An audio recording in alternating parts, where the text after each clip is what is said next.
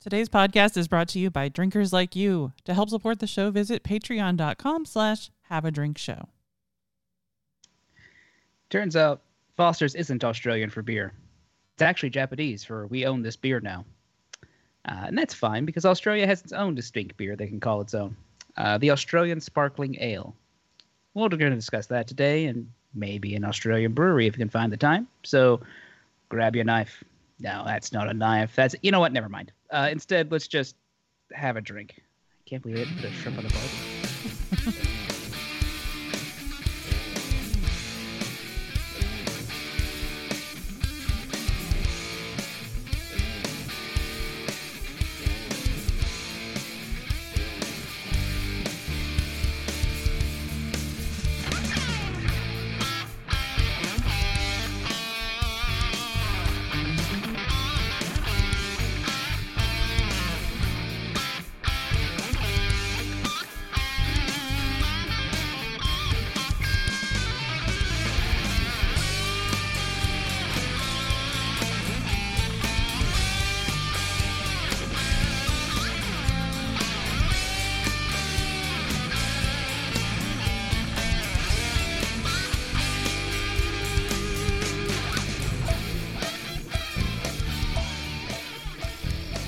Welcome to Have a Drink, the show where you learn along with us about what you drink. I'm Brittany Lee Walker. I'm Justin Frazier. I'm Christopher Walker. And I'm Casey Price. Wow, it really feels like it's been a month since we last ah, spoke. It might as well have been. We Because it, cause it was really a Yeah. month since we've done this in studio spiel. Oh, yeah. Last time we were together. yeah we did we did back to back weeks, recording wise, and then That leads to like a month of a month in between of just Just messing everything up. it's, it's fine. We know we know everything goes, and that's why we're gonna be perfect. Hey, and oh no, I hit mute. Uh, All right. Well, we uh, we do have a topic to get into, though. So, uh, jump that way. We're not that drunk. Cheeky bastards.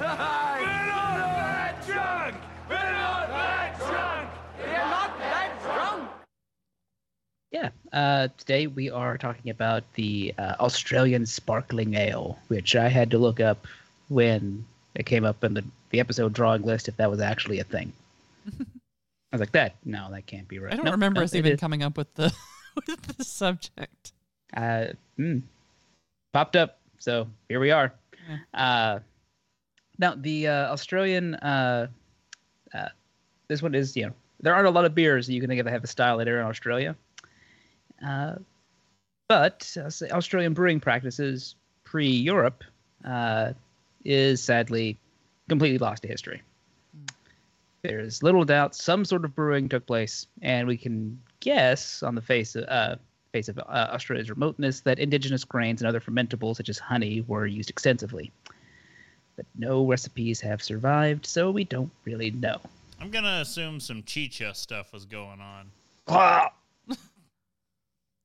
Ugh, you're a monster. Ugh.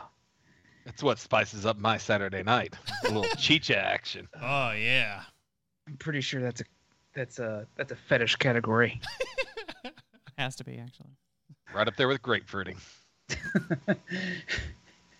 Chicha, your man. Oh god. Oh. There you go. Oh. See, Oh. welcome, welcome to what I feel every time. Oh, he just you just had to do it. You wanted someone to to visualize that. hmm I need someone to know my pain. Oh. Not that someone does that to me, but that's what Chicha viscerally makes me think of.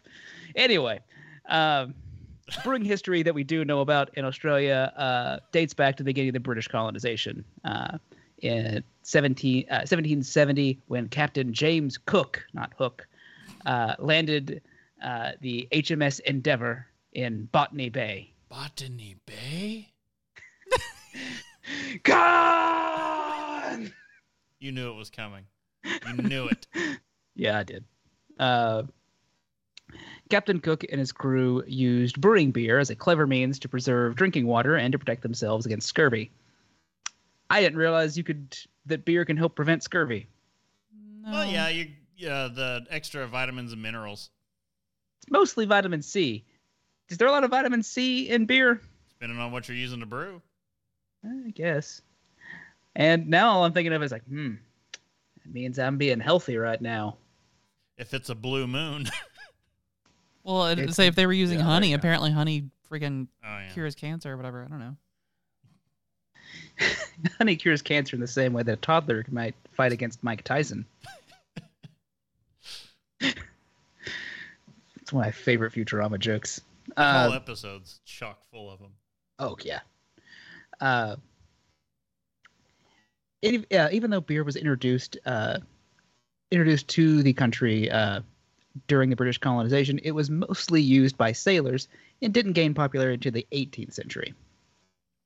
Until the introduction of beer, Australia's drink of choice was rum. Rum was so popular in the early colony, it was basically money. It could honestly be used as a semi currency for uh, for a long time. You could just trade back and forth. Like I will, you know, it, it barter system with only one one main item. I will give you one rum for three sheep. So I will, I'll give you a case of rum for a thousand acres of land. Sold. sold. Uh, what are you gonna do with that land? I don't know. We got a lot of it though. Uh, Make rum. make rum. Uh, no, I don't think Australia is the right environment to make rum. No, no, it's not. No sugar cane. Sugar cane, bad. Yeah, yeah, yeah. Uh, uh, anyway, it could be used as semi-currency for a long time. The unrestricted consumption of rum by people from all walks of life and ages, including children, resulted in drunkenness. Uh, it became a you don't say. Uh, it became a serious epidemic that caused the streets to be intoxicated and flood the jails with convicts. They were convicts when they got there. yeah. So you're a double convict. Well, okay, so no, they weren't all convicts. That's the there were the guards who had to watch them. It's not like they were just turned loose on the island, like with no fence. Like yeah, they were penal colonies, but there were a lot of them.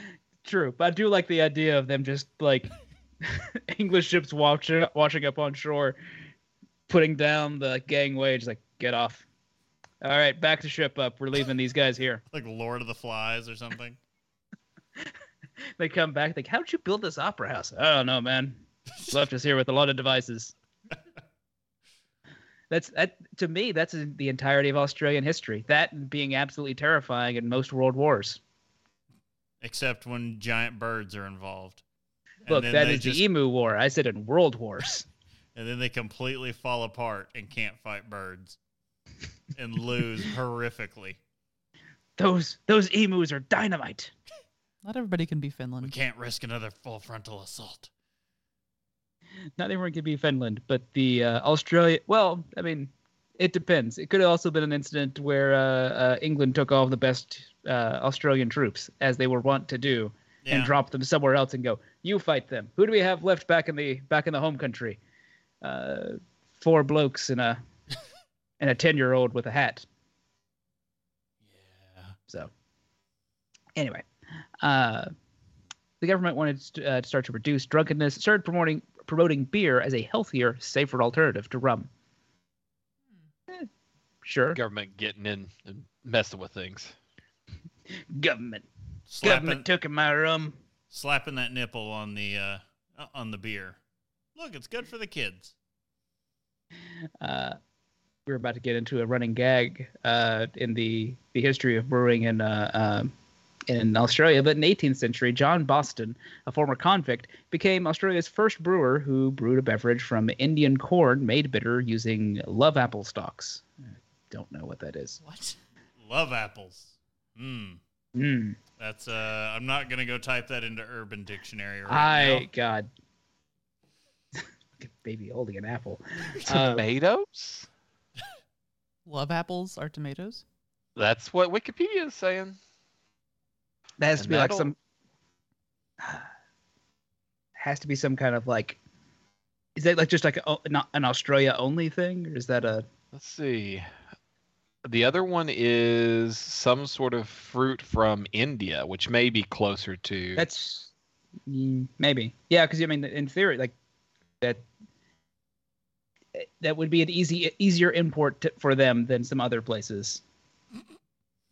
So, uh, Uh, so who wants who Okay. wants the Urban Dictionary? oh no, I don't know. I do. What what's it say? You just ruined your search, like your Goog Okay. It's not that bad. It just says another term for breasts, Oh. Well, I mean Yeah. that's a given. and then uh, like that's the only one because the other like one of the backup ones it just says otherwise known as a tomato. Well, that one's just boring now, isn't it? Uh, a love apple refers to a hickey on your Adam's apple. Hmm. Yeah. Uh, so Urban Dictionary failing me. Okay. Yeah. Well, this uh, beverage that he made using love apple stalks and Indian corn uh, was said to have uh, more beer uh, to have more beer qualities than those of ale.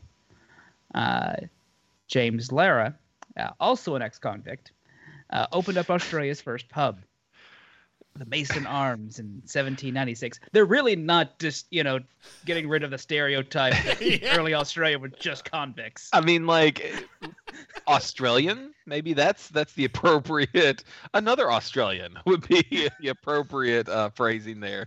Again, they just backed up the ship, pushed them off the boat, and then kicked it in the drive because that's how sail ships work. Ex-con Australian for citizen. I'm sorry to everyone that just offended. They just called uh, Con Air uh, in the Australian release just Australian Air. As I was gonna say, is this why Mad Max is Yes. stationed there? Is it set in Australia? It is. Yes. The it first is. one, is, yeah, the first one is is clearly just an Australia after something has like some sort of government collapse, but th- just everyone else took it as it's just Australia. It's just what it's like all the time. because they never there's no word of outside of Australia. Like throughout the whole series of Mad Max, they're just like the world's falling apart, and it's like, how would you know? You're just, you're trapped on a giant island. Uh, but anyway, uh, the first legal pub was the Mason Arms in 1796. Uh, Parramatta, a few months after the government started issuing licenses for alcohol sales. So, uh, unfortunately, dependable supplies, uh, supply lines, and the hotter environment took prospective brewers to task, trying to brew an English-style ale uh, in this environment before any type of refrigeration was too big an obstacle for brewers to o- overcome. Inevitably, Australian beer soon fell under the stigma of subpar product and despised, uh, despite heavy government support uh, to the burgeoning industry, faltered. Yep. Yeah. I mean, they don't, they're, they, you know, they don't have like some alpine cave to go lager something in. It's like, what are we gonna do with this beer? You take it out in the outback. I feel like that's a bad idea. Look, we don't Can you need imagine the, the taste? we don't need the I- kangaroos getting into that. And the They didn't- 1700 deadly snakes. You need the, the coo- the coolest place we can put this this keg. Open up that kangaroo's pouch. Just throwing joeys out and shoving kegs in. Uh, Sorry, uh, little mate. Many of these uh, young breweries closed after only a few short years. Dodgy practices such as adding tobacco or copper sulfate Oh my and God. uh, cocculus indicus uh, What is- on the part of the brewers more interested in wealth than their product's uh, quality further blackened the reputation of colonial beer. Uh, Cocculus indicus is a bitter poison, which adds some bitterness to the brew and a strong, a stronger feeling of intoxication to the drinker. It's essentially like that old moonshine thing of just like, oh, what you got in there? I got some rat poison. That'll give it a kick. turpentine. Wow. Derp your time. Uh, needless to say, settlers soon were choosing uh, imported beer from other local stuff, such as uh, such was this demand that uh, it seemed to influence how uh, Burton upon Trent na- uh, named and advertised some of their beers by the mid 1800s. This heightened the demand, uh, uh, brought a new beer style that was taking uh, mainland Europe by storm the lager. Oh, oh, oh. The hot Australian climate played to the lager's strength as a light and very refreshing brew. Which, yeah, yeah, if I was in Australia, I, I don't think I'd be doing a lot of stouts, Yeah. or at least parts of Australia. I there are other parts where it is not quite so oppressively hot. No, they were doing pastry stouts in 1800s Australia. Don't you give me that. Doing a Midwest fruit tart out in uh out out there as well. Just That'd be delightful. The Don't- Midwest of Australia. didn't say where which west it's from. Yeah. All right. Well, uh, much as cream ale and California Common were made in response to the popularity of lagers in America, a new ale would arise in Australia, It And- over. answering the challenge of this. Sh- almost said shame. Well, this same throne gauntlet. Uh, this new ale was lighter in color and body than the British ales uh, Australian brewers were trying, and in large part failing to duplicate. They could be forgiven. Uh, the federal government introduced a new beer and excise act in 1901 to regulate beer brewing and sales. The provisions mentioned in the act made making and selling of home-brewed beer illegal and caused many breweries to close down. The act, uh, the act forced the remaining breweries to consolidate. I can see that. Uh, the large breweries bought the smaller ones. You know, it's like Hatari. that's- you say like it's like large breweries about smaller ones. How familiar? Hmm. the Axe aftermath left only two breweries standing in Sydney Tooths and Tooheys and Melbourne. Yeah. Tooth, tooths and Tooheys, I guess, is one Yeah. place. And Melbourne. Uh, five breweries merged to give birth to Carlton and United Breweries in, in I think 2007. it's supposed to be 1907. There's a Oh, typo there. 1907. Okay. 2907. Look, they're going to do it one day. Uh, Uh, I like that idea though. The you know the breweries kind of coming together, going like, "Now form the head." Uh, within a span of 70 years, Australia's brewing industry grew, having given birth to some of the long standing breweries like the Cooper's Brewery in 1862, the Carlton Brewery in 1864, and the Foster's Brewery in 1887. Why do you go British? I don't know. Uh, uh, the Foster's Brewery was the first to produce Australia's lager as well as use refrigeration. Oh. Mm. So they're the, they were the fancy ones. Probably why we Uh, haven't all- they done well? yeah, No. because if someone asked you to name a uh, an Australian brewery, that's gonna be it. It, it it took a lot of restraint on my part to to only settle for Paul Hogan references in the intro, by the way, and not to doing anti Donna references for like 30 minutes. Oh, the fa- uh, uh, so many of Australia's local breweries remain strong, strong like bull. Even today, such as James Squire, uh, Castlemaine, XXXX. Sure, uh, Brewery? I guess 4X. Foster's Law. Quatakis. What's what's the fourth X? That's uh there's there's a, a a Discworld joke about this where like they they have the unnamed continent they just named X X X Oh. or 4X and it's it's essentially like what does it translate to? Bring more beer. Oh, So Foster's Lager, uh, Matilda Bay, and many others. Cascade Brewery in Hobart, uh, Tasmania, is Australia's oldest brewery and a noteworthy establishment since its inception in 1824. Embedded within 200 years of brewing history and culture, it is one of Australia's iconic landmarks to date. Uh, Carlton and United Brewers breweries, Coopers and Lion are Australia's premium beer producers today, not Foster.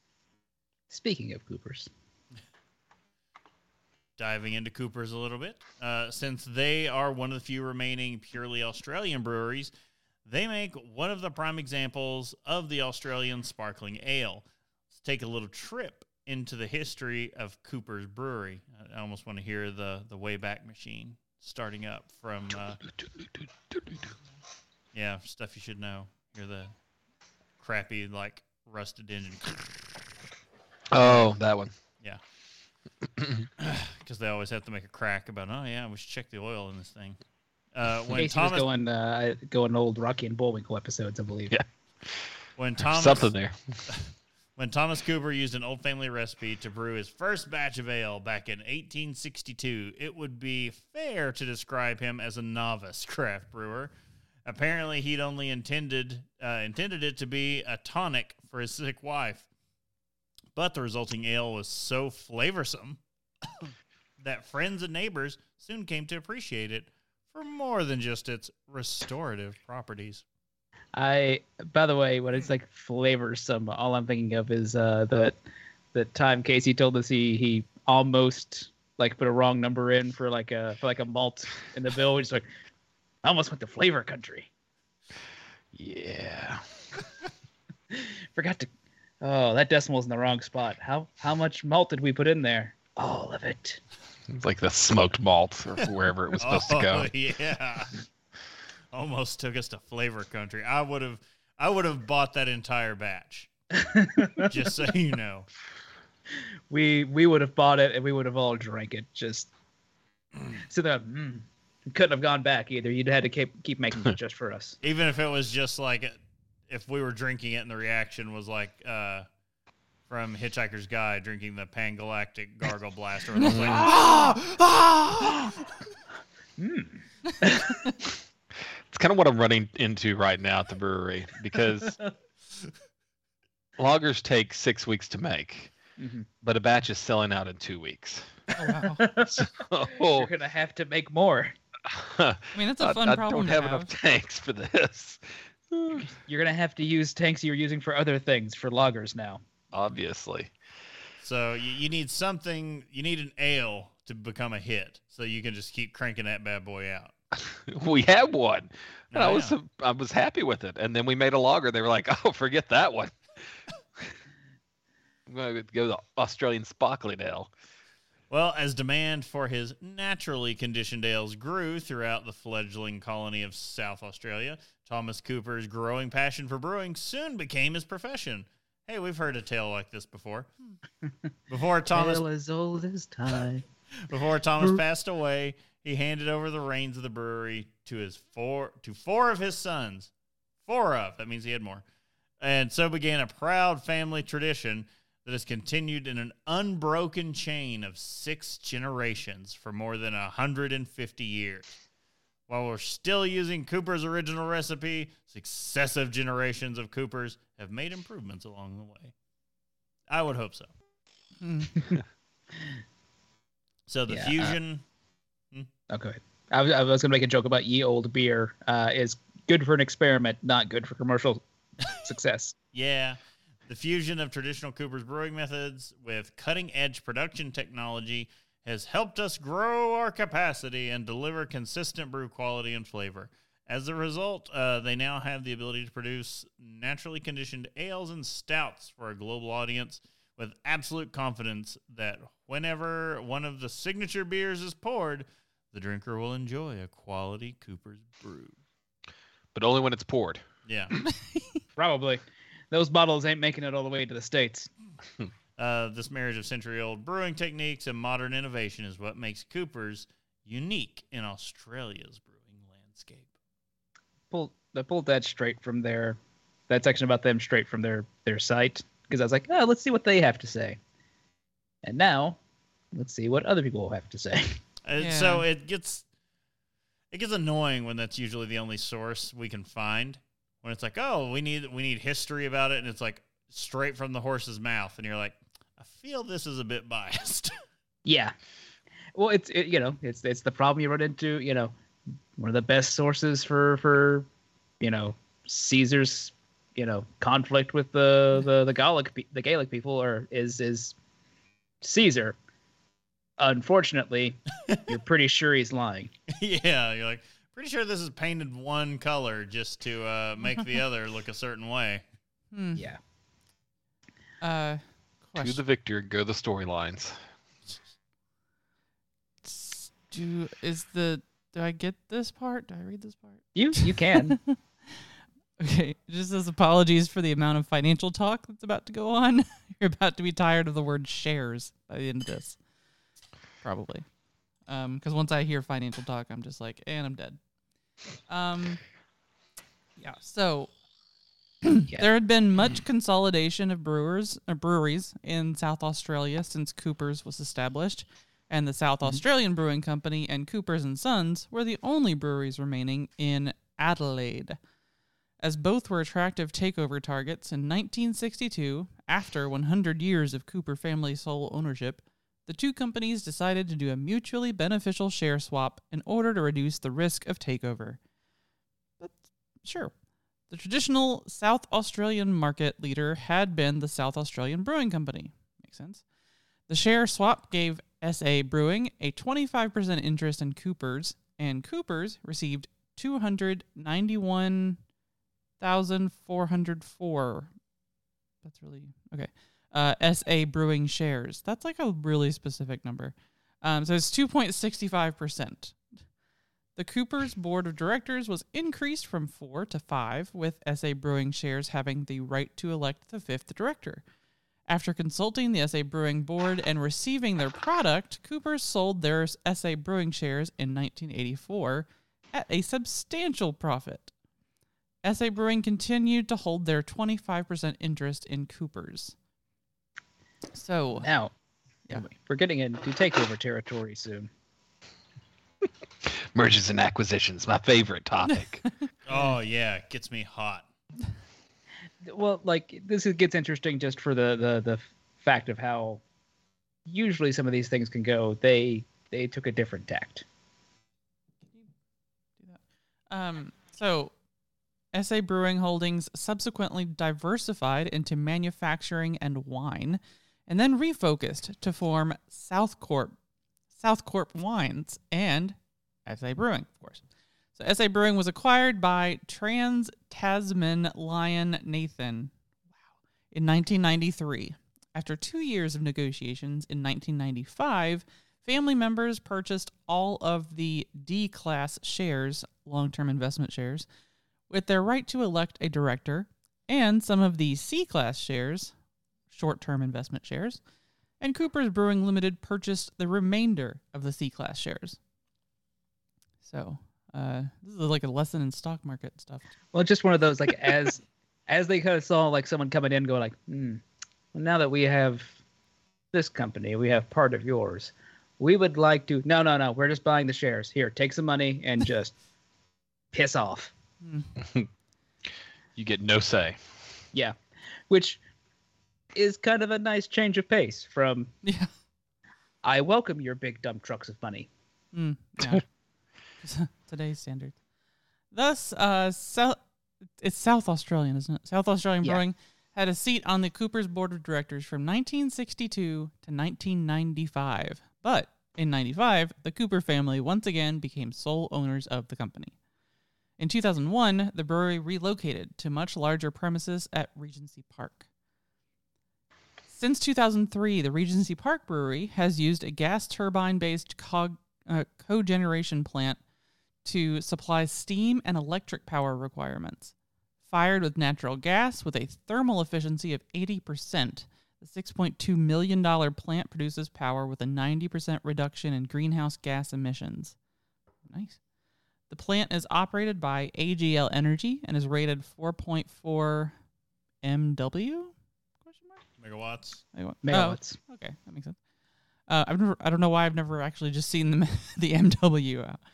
Um, generation above the brewery's electrical load of 1.2 megawatts is fed back into the grid. Yeah, dad electrical load. Uh, in late 2005, Lion Nathan made an unsolicited takeover bid for Cooper's, which was strongly opposed by the board and by the Cooper family.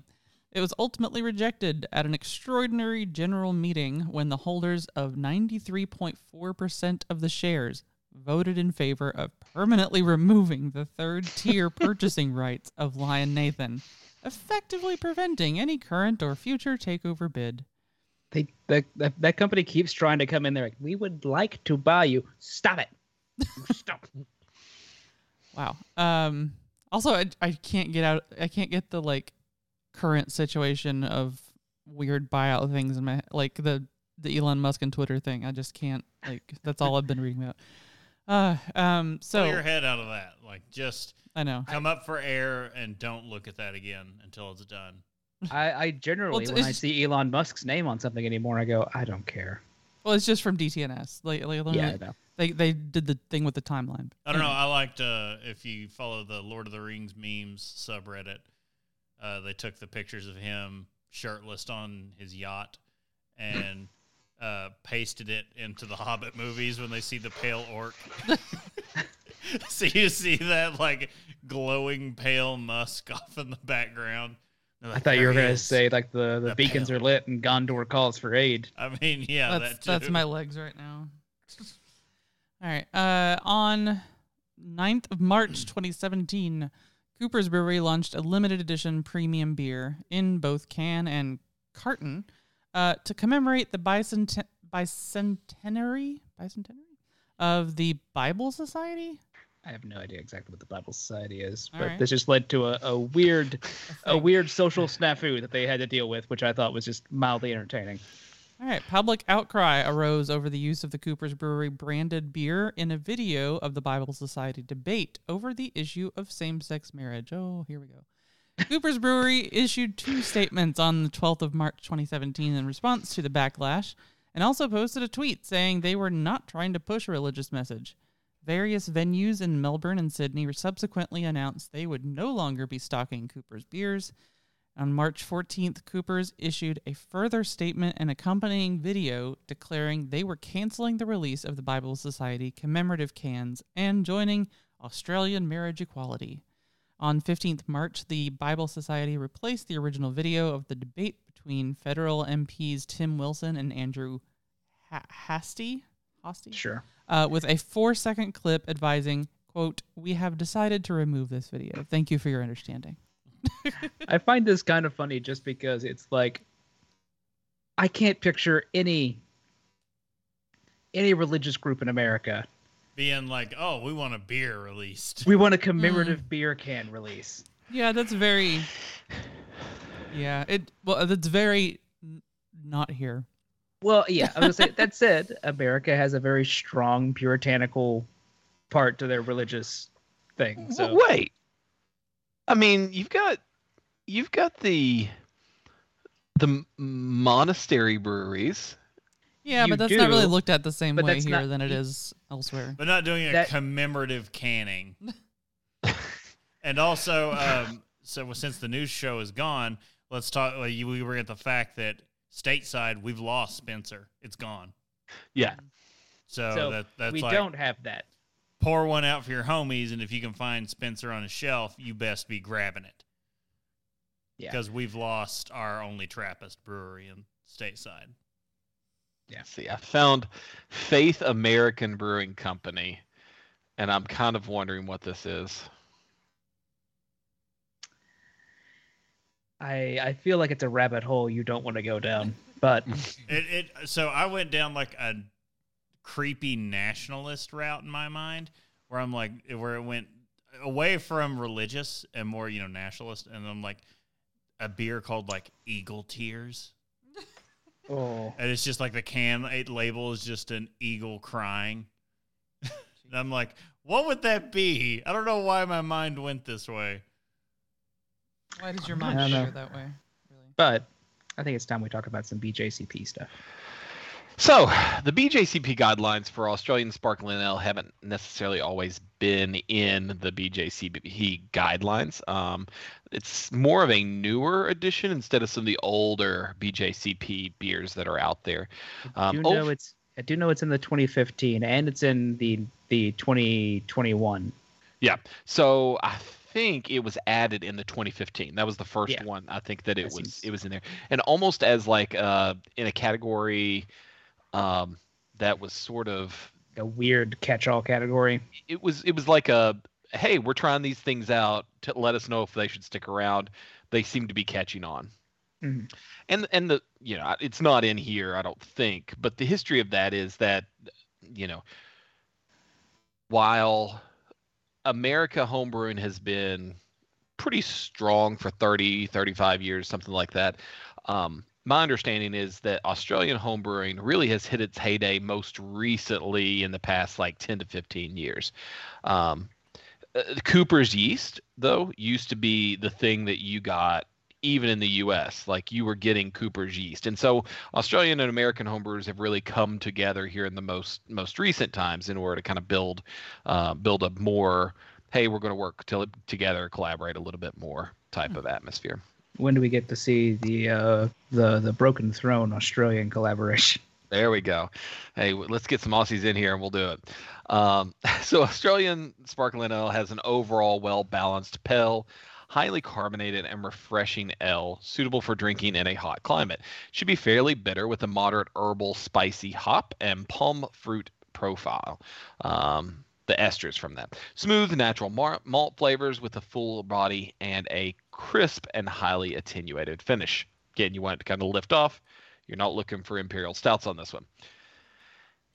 Should have an aroma that is fairly soft and clean with a balanced mix of esters, hops, malts, uh, yeast, all that kind of in a moderate to low intensity. This beer is supposed to be very, very muted and pulled back. Um, the esters are frequently pears and apples, optionally, with a light touch of banana. The hops are earthy, herbaceous, and might show the characteristic iron like Pride of Wing, Ringwood nose. Pride of Ringwood, um, if I'm not mistaken, being the uh, yeast that came. Um, from from sort of the area. Didn't they? Don't they make animals take pills for that? Uh, yeah, I think so. That's ringworm. Um, But not the pride of ringworm. mm. Uh, Victoria, Australia, Melbourne. Um, Ringwood is a uh, uh, an area there, and it's a hop actually. Sorry, I was thinking it was the yeast, uh, but it is a hop, a medium to high alpha acid hop. Hmm. So, Yes. oh, I um, just got a bad mental image. Um, what about uh, ringwood on certain parts of the anatomy? Is that why you call Oh. it ringwood? you don't want a wood that's ringed. Uh, not typically, no. uh, the malt can range from neutral grainy to moderately sweet to light bready. No caramel should be evident. Very fresh examples may have a light, yeasty, and sulfury nose. Appearance should be deep yellow to light amber in color, often a medium gold. Tall, frothy, persistent white heads with tiny bubbles. Noticeable effervescence due to high carbonation. Brilliantly cl- clear. Um, if decanted off of the yeast, but typically poured with yeast to have a cloudy appearance. Not typically cloudy unless yeast roused during the pour, however. The flavor should be medium to low, rounded, grainy to bready flavors. Um, initially, it should have a mild to malty sweet, but a medium to medium high bitterness rises mid palate to balance the malt. Caramel flavors are typically absent in the flavor. Uh, highly attenuated gives a dry, crisp finish with a lingering bitterness. Although the body gives the impression of fullness, medium to medium high hop flavor, somewhat earthy and possible herbal resinous pepper resinous. Okay, yes, uh, peppery and iron-like, but not floral, lasting into an aftertaste. Into the aftertaste. Medium high to medium low esters. Let's stop this before the cat gives you the the pride of Ringwood right there. uh, medium high to medium low esters, often pear and apples. Banana is optional but should never dominate. It may be slightly minerally in its flavor or sulfury, especially if the yeast is actually present in that beer. Um, should not be bland, however. I gotta say, I really wish I'd had. I, I was able to find one of these today because I feel like it would be pretty tasty. It Mm. sounds like a pilsner to me. I mean, sounds like it's it's it's in the category of like a maybe not quite pilsner because it's gonna have a darker color, probably a little bit more, a little bit, a little bit extra kick, but it is probably. I don't know. They they make a reference to it be you know there are references in the research to it it maybe not in in flavor but in ideology being like the California Common and I was like eh, there's probably some some tying ground in that but initially my thoughts were it would be like a pale ale, but Mm. boost up the amount of carbonation to it. Yeah. So carbonated like a pilsner or one of those highly carbonated beers, but pale ale, hop aromas, and um, malt flavors should kind of be there. Which is fine by me. That sounds that sounds great. Uh, the mouthfeel should be high to very car very high carbonation, giving mouth-filling bubbles and a crisp, spritzy carbonic bite. Medium to medium full-bodied beer, tending to the higher side if poured with yeast. Smooth but gassy.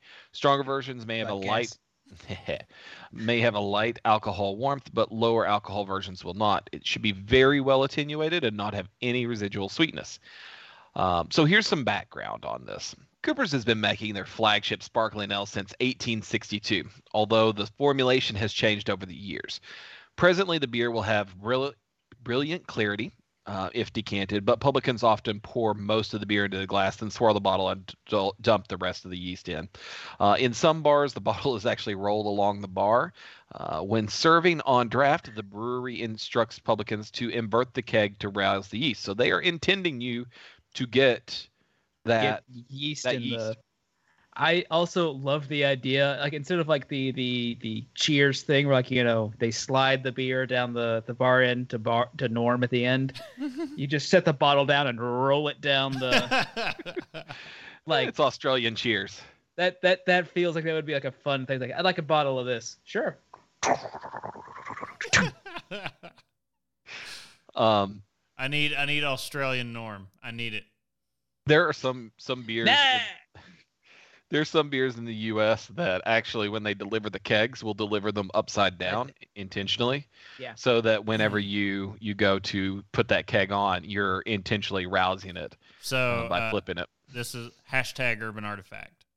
That is actually they deliver that instruction. They del- all their kegs are delivered upside down. hmm That, And yeah, they that actually- hundred percent sense. They recommend you store their cans because they are after their first year. We're smart, and all their beers are canned instead of bottled, and ask you to store it upside down in your fridge, and then before you pour, you just turn it right side up and let it sit for like five minutes, and then pour, mm.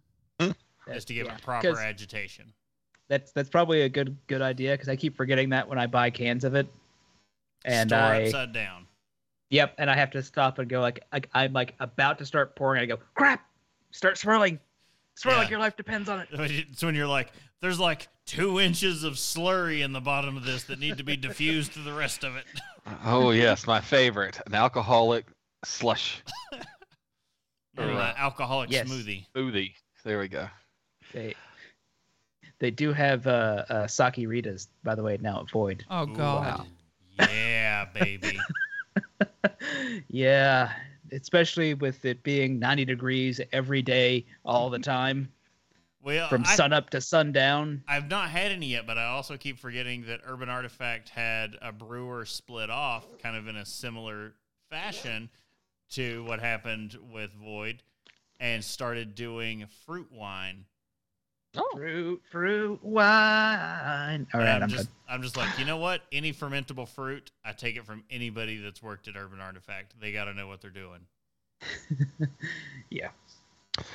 So that cloudiness appears to still remain um, even with the modern consumer preference. So they're looking for some cloudiness in that beer. Um, it should always be naturally carbonated. That's the other key too. So they're not forcing CO2 into it. They're actually carbonating it with with extra sugars and either spunding or doing something there to to like get the carbonation level up from that natural carbonation um, or from that natural yeast production uh, of CO2 even in the keg. Um, at a present use L, best enjoyed fresh. Uh, the history of this in, looks to brewing records that show the majority of Australian brewed between the 19th in the brewed in the 19th century was draft, uh, triple X mild, and porter. Ale in bottle was originally developed to compete with the imported bottled pale ales from British breweries such as Bass's and Younger W.M. Younger's um, Monk. By the early 20th century, bottled pale ales went out of fashion and lighter lager beers went into vogue, many Australian sparkling and pale ales were labeled as ales, but were actually bottom fermented lagers with very similar grists to the ales they replaced. So, you know, keep all the malt and everything else the same, but just change the yeast because people like that and we're not going to say anything about it. I mean, yeah. I mean, that's where your import beers from your big traditional brewers, not I won't even say traditional, your big macro brewers, um, are saying, oh, this is a, uh, they'll maybe call it a, a pale, uh, not a pale ale, but they'll maybe call it something that sounds like it should be an ale. And no, it's actually brewed with lager yeast. Yeah. Um, Coopers of Adelaide, South Australia, is the only survivor brewery producing the sparkling ale style. In the 2021 edition of the BJCP style guidelines, um, the ingredients list that it includes are lightly kilned Australian two row pale malt. Lager varieties may also be used.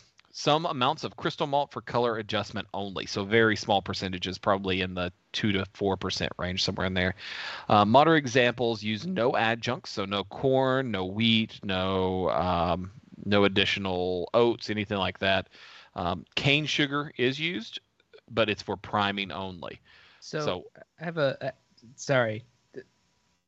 There's a, a a dumb thought for a dumb ad for a malt company that I think someone should use, which is getting crystal malt. And you have a picture of of you know the the Heisenberg look. I was saying of, like, Bryan Cranston. I think of Bryan Cranston with a pork pie hat saying, "I'm the malt who knocks." Casey. Casey. We're, we're just hand delivering you the best names and labels here. I see him on in the in the video like making notes. It's like, all right, we're gonna That's why he still hangs out with us. I'm almost positive that I Someone- saw an ad in a one of our catalogs from a malt company or a supply company There's no way someone hasn't done that. It's it's it's that too used easy. it. It wasn't that exactly, but it was um it was something along those lines that that they were using.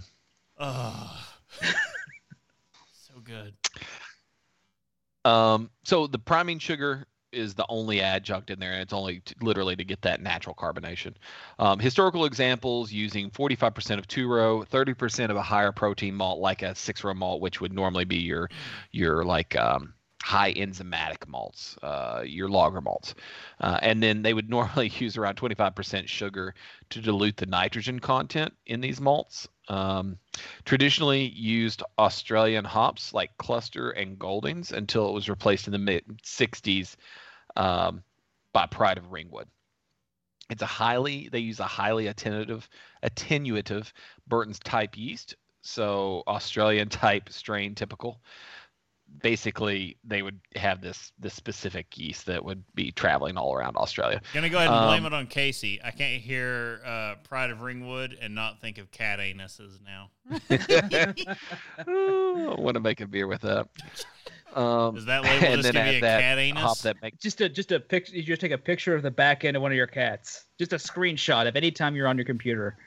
for sure. That, that episode of uh, Bob's Burgers. Oh god. Yes, Uh, I love that. all the anuses. And then they put the underwear on. Oh god. We tried to watch the movie. Sorry for the the interruption with Bob's Burgers and cat It was anuses. bad. Yeah, we tried to watch the movie and we couldn't finish it. I, I felt Mm. bad. I was like, I love Bob's Burgers. I love the fact that they made the movie a musical, and I was like, Oh. we couldn't finish it. I was, I fell asleep and I woke up and I was so uninterested in finishing it. I was like, let's just go to bed. Understandable. Um, water profiles are, are pretty variable, but low carbonate and moderate sulfate. So you're not trying to um, offset any sort of uh, black malts, any high acid malts. So the water is going to be need to be pretty neutral that way. Um, low carbonate uh, means not as much buffering capacity for acid. Um, and then moderate sulfate means that you're going to get lower bitterness, but still a little bit of bitterness aggressiveness there. Style comparison. So superficially, it's similar to English pale ales, although much more highly carbonated.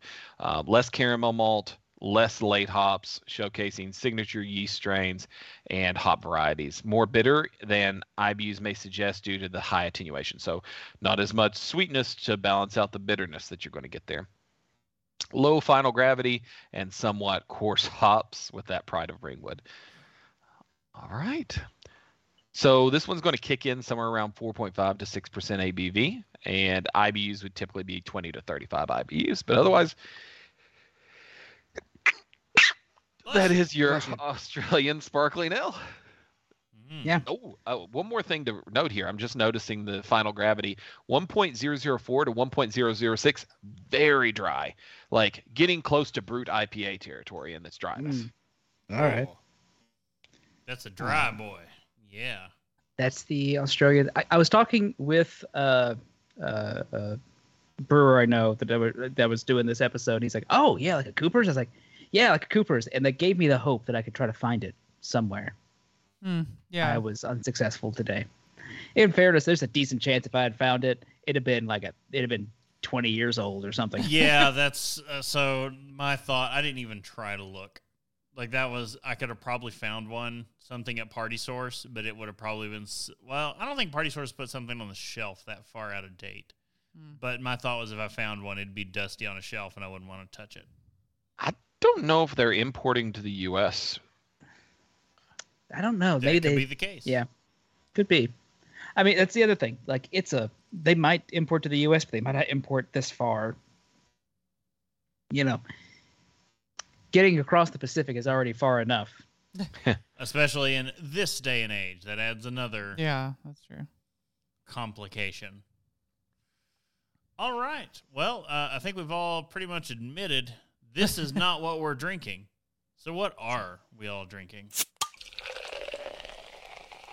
Drink with me, friend. Yeah, not that at all. It turns out.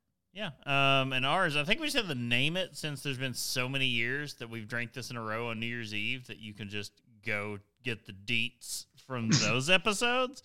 Uh, but we're drinking fresh batches of Dragon's Milk, Triple Mash, and Stroop Waffle because Oh, New Stroop Holland are not dumb.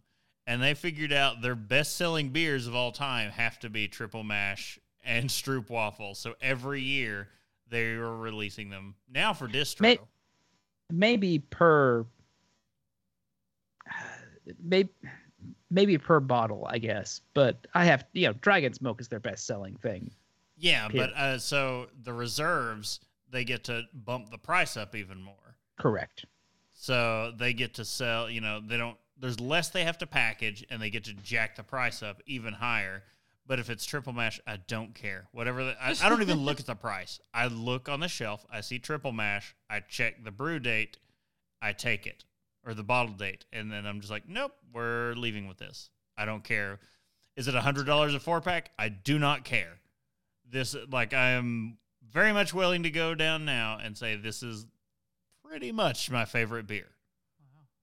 It like triple mash is so good. I dare I mean, anyone. the Stroop waffle's pretty great. Stroop too. waffle's fantastic, It is. but triple mash is I, I just say hands down my favorite beer now. Hmm. It's so good. Brittany, are you enjoying your your Stroop waffle and your your triple mash? Yeah, we actually we killed off the Stroop waffle like first thing, because as you do. Um, but yeah, no, I mean, it's pretty great actually. It it's been a minute since we've, well, I guess one really gotten a drink at all, but two, um, gotten to drink any stouts. Uh, it's not exactly been the weather for it, you know. That's fair. But when he, heat indexes are pushing like 107, you're you're not really reaching for the stouts. Yeah. No, no. Speaking of, um, I I went with so okay. uh, When I went to go go shop, I I I had like tiered goals. Was trying to find Coopers, couldn't find Coopers. Maybe find some kind of British pale ale, be kind of somewhere close-ish. No, didn't find that. How about a pale ale? So, Sierra Nevada pale ale. That's what I'm drinking. I, I- I really don't feel like we need to discuss it we've all had it. We all know what it is.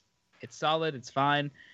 But because it was uh, because it's you know it's pale ale, I was like, hmm, let me just buy like a buy a case of that or something. Get some drinking beer in the house. It is good. Yeah, I was just sitting here. You see, I was like, I We've done that a lot lately. Beer ass beer. Yeah, I want to go buy a case of Sierra Nevada just to support the the the last bastion of craft on a national level. Yeah, that was that was the other thing. I was like, you know what? And I don't have any real problems with you anymore. I brought that so, So- in a conversation with someone recently who was unaware to uh, a lot of the news in the last few years of all the sellouts and all that. They were just like, "Oh wait, New Belgium's not crafting. Oh wait, if I buy New Belgium, I'm actually supporting like terrorism and genocide. Oh crap!" They're like, "Well, I can't buy that anymore. Like, what's left that I can buy?" And it's like, depending on your morals, not much. Yeah. Uh, It's like but that's stick Broken local. Throne Brewing. That, Broken that's Throne. what I said. I lo- this person lives in uh, your region, and I said, guess what? You happen to have a local brewery that's locally owned and produces great beer. There you go. I I uh I actually was just talking with someone and they were like, I need to get some more Broken Throne stuff. I need to try more of their stuff. I was like, I will do my best to mule for you next time I'm down there. Don't get me started on how upset I am. So we don't go back home often, like maybe once or twice a year. We were down there for July Fourth weekend. We won't we won't get into why the whole weekend went tits up, but it did. The whole weekend went tits up. Because I had planned to be buying cases of Broken Throne to bring back up here. Because I'm like, I need some beer ass beer, and I want a, to get a lot of Broken Throne beer. And they were closed the entire time we were in, and I was like, it's great, it's great. I'll mule for you guys too, I guess. Because I've got uh I got I got I, I'm muling sake, so I might as well be muling Broken Throne up that way too. Well, we don't need muling of Broken Throne. We can get Void. That's true. We can get someone else to mule that one. Well, no, I don't need it. yeah, I, no, we have Void up here. It gets the Oh, party well, source I Like- mean, a quarter of a mile get- away. I can get You get the regular stuff. I'm saying I'm getting like the Mhm. weird. yeah. You get the good stuff. Yeah, I do get the good stuff. Uh, Casey, get on it. You all got to get distro party source. Speaking of, Party Source is the only location on your side of the river that would have had Coopers, and they only have the stout. In order to get the Coopers, the only location within 100 miles of you is Jungle Jim's. Yeah, Of that course. tracks. And so it is distributed in the U.S. sparsely. Spoiler alert! Uh, check. Uh, are you on Jungle Jim's to get that? I was gonna say, do, do they have Malort? Oh, I did not. Yeah, there we go. Um, I did not look on the Jungle Jim site. I looked on the Oh. distributor site. okay. I do not believe they would have Malort though, because that's pretty. yeah. but I was just like, if God. no one will have it, but if anyone would, it'd be Jungle Jim's. Yeah. Let me see if you can get a Malort shipment. Casey, can you get a case of Malort? Liquor Barn says they've got it. I don't Oh. believe it. Okay, so tomorrow, Oh, there's another brand of Liquor Barn. oh, there you go. That makes more Oh. sense. This is uh I, there's, I'm, I'm certain there's somewhere out in the Midwest that is also Illinois. I mean Mhm. Chicago suburbs. Illinois. Illinois. Illinois. Illinois. Same, same brains. God. Been doing the So- show. It's been too how many years? I mean, um, I am drinking on this 107 degree day What I want. an imperial stout. Yeah. Look, if if mm, you know what, I I- I wanted to go closer to style, but now like, now everyone else did style. I was like, man, I should have grabbed one of my babas. I say we're not outside right now. Have it. I'm still sweating. Like, don't get me like it's ten o'clock at night, and I'm still sitting here just like sweating all over myself It's been a day. It's 10 o'clock. Do you know where your flop sweat is? in my pits and under my man boobs. That's where it is. So I'm having uh, not all the spoils are rancid uselessness No, yeah, that goes to my man boob flop sweat. by Burial. Uh, it is an imperial stout with cashews, honey, marshmallow, sesame seed, spice wall of cinnamon, and vanilla bean. Mm. Because why not just throw all that in? Can we just say I love burial beyond Oh, I all love a doubt? I love burial, but every so I've I don't do a lot of uh, beer releases anymore, but all of them I've been to in the last like two years. Everyone shows up with a burial beer, Mhm. and two of them are good. All the rest of them are infected all to hell and back Mm, yeah. because two people will pull out the same beer from the same batch, which the same release. And I don't know if it's storage or what, but we'll crack one person's and it'll be great. The other one will crack the top, and that bad boy will just geyser fountain out of it, and everyone goes, "Yeah, I'm not touching that." Like you can just smell it. And you're, it smells like a red, you know, one of those. Oh God, what was it? The uh, the weird European reds that we did. Flanders? Yeah, it'll Oh. smell like Flanders and stuff, and you're like, I'm not getting near that. Uh, they do a lot of that as well. So I mean, it would not be surprising if There's a little, some cross floating contamination. yeah, a little Yeah. tainting. Yeah. Tainted they're all- beer. in. I mean, they've got multiple locations and everything, but I think they do a little bit of everything, everywhere. Yeah. Um, this one is thick Mm. and it's good. Oh yeah, Yeah, it it is. is. I'm also drinking a, I don't know, it's probably a 16 ounce bottle. No, Is it thick and One- dark and at least seven inches? one pint and nine fluid ounces, so 20, 25 ounce bottle. Oh, Uh, man. Eight it's a incher. lot of You imperial. handle those stout. 25 ounces. The the dark, thing that thick. the thing that gets me is I think they add the honey after fermentation, Yeah, they do. and it's it comes through. Oh, you better believe it does. Comes You right guys through. Just, just but um, it also leaves behind a honey like fructosey sweetness, which is very sweet. I've been told. And so I'm that not a huge fan of that. Don't don't like the aftertaste it, it leaves you. Today's show is written by Bob. Using sources from kegerator.com, brewerworld.com, and Cooper's own website, as well as the BJCP 2021 guidelines. I think Casey should get an forgot award to of put some that in there. So you can subscribe and get some great resources at haveadrinkshow.com after the show if you'd like, or you can follow us at Have a Drink Show on social media and twitch.tv. Schmacking. yeah. Uh, sorry. Uh, don't. Uh, yeah. Let me try that one more time. Tell us your favorite drink, ask a question, or just leave some general feedback. You can use the email address feedback at haveadrinkshow.com, or you can use, use the feedback page on the website. Uh, you can also just just clear your mind, open your heart, and I'm not going to hear you. You're going to have to send an email. I always like that I'm the one who has to say this, but all joking and fun aside, I'd like to remind everyone to please drink responsibly. We're trying to tell you, Chris. Yeah, I know. I, I do drink It's also- responsibly. It's not just drinking responsibly. Brittany has tried and tried to get us to include in there buy beer responsibly. That's not No. been an issue recently. I don't buy much. I just have quit drinking. it just Like adds up. Yeah, it just keeps piling up. It's an it's an issue. Mm. yeah. Anywho, well, you can check us out in another couple of weeks for our next live episode. And slight announcement check out haveadrinkstore.com because we finally Stickers. updated it. She's working on even more. Oh no, I, think been some- drawing a lot of things. no, I've got to say, I think some of the best. We have to make the those stickers.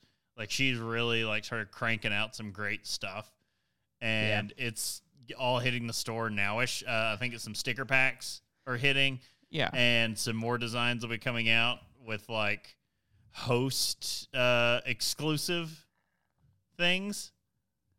Yeah. Um, I may have tweaked some things from our Alamart.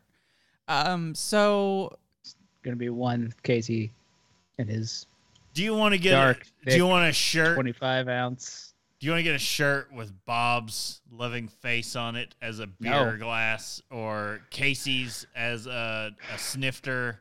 Yes. Then you may be able to get those soon. I want that. But so right as of right now, the new stickers are up, and uh, one of them didn't look like hot garbage as a patch, so one of them is available as a patch. You can commemorate our Um, couple of years of uh, show topic Yes, we do- dedications. we have uh, stickers specifically like a badge, uh, year of the Trappist and year of the Scotch. Um, so those are those are available as stickers right now. Um, and then the patch that exists is um, a Glencairn of Scotch. So uh, yeah, but more to come on that uh, very soon, actually. So a lot of stuff been working on for that. But haveadrinkstore.com. And of course, another way to support the show is haveadrink or is patreon.com slash haveadrinkshow. and that holiday also having a drink. That That holiday too. sweater pattern got uh, taken out of the store. So if you didn't get it Well, it's like deactivated until next holiday. And then I can maybe like tweak it a bit more and do some other stuff. it, it's gone. You missed your chance if you wanted it. Gone I kind of want to do some like Halloween stuff too. You drag your feet and it's gone. Pumpkin ale Halloween. All right.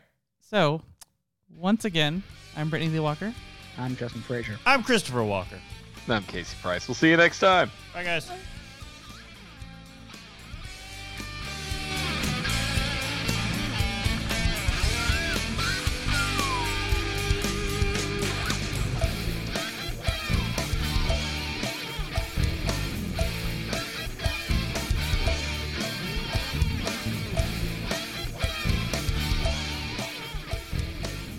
Diamond Club hopes you have enjoyed this program. All right. So are we gonna be talking love Make- and make- thunder? We can talk some some some thunder loving. Are we just gonna spoil it all for Brittany? I don't care. Having a blast. Well, I've I must urinate before we start this and get another beverage. Okay. So yeah. Follow your heart. Uh, so yeah, uh, it was a fun show. So, sorry it turned into Casey takes BBC, but It's hard to avoid the, yeah. It's- it's by the end of the episode, we've all been drinking a while, and we're we're we're doing the dumbest jokes we can think of.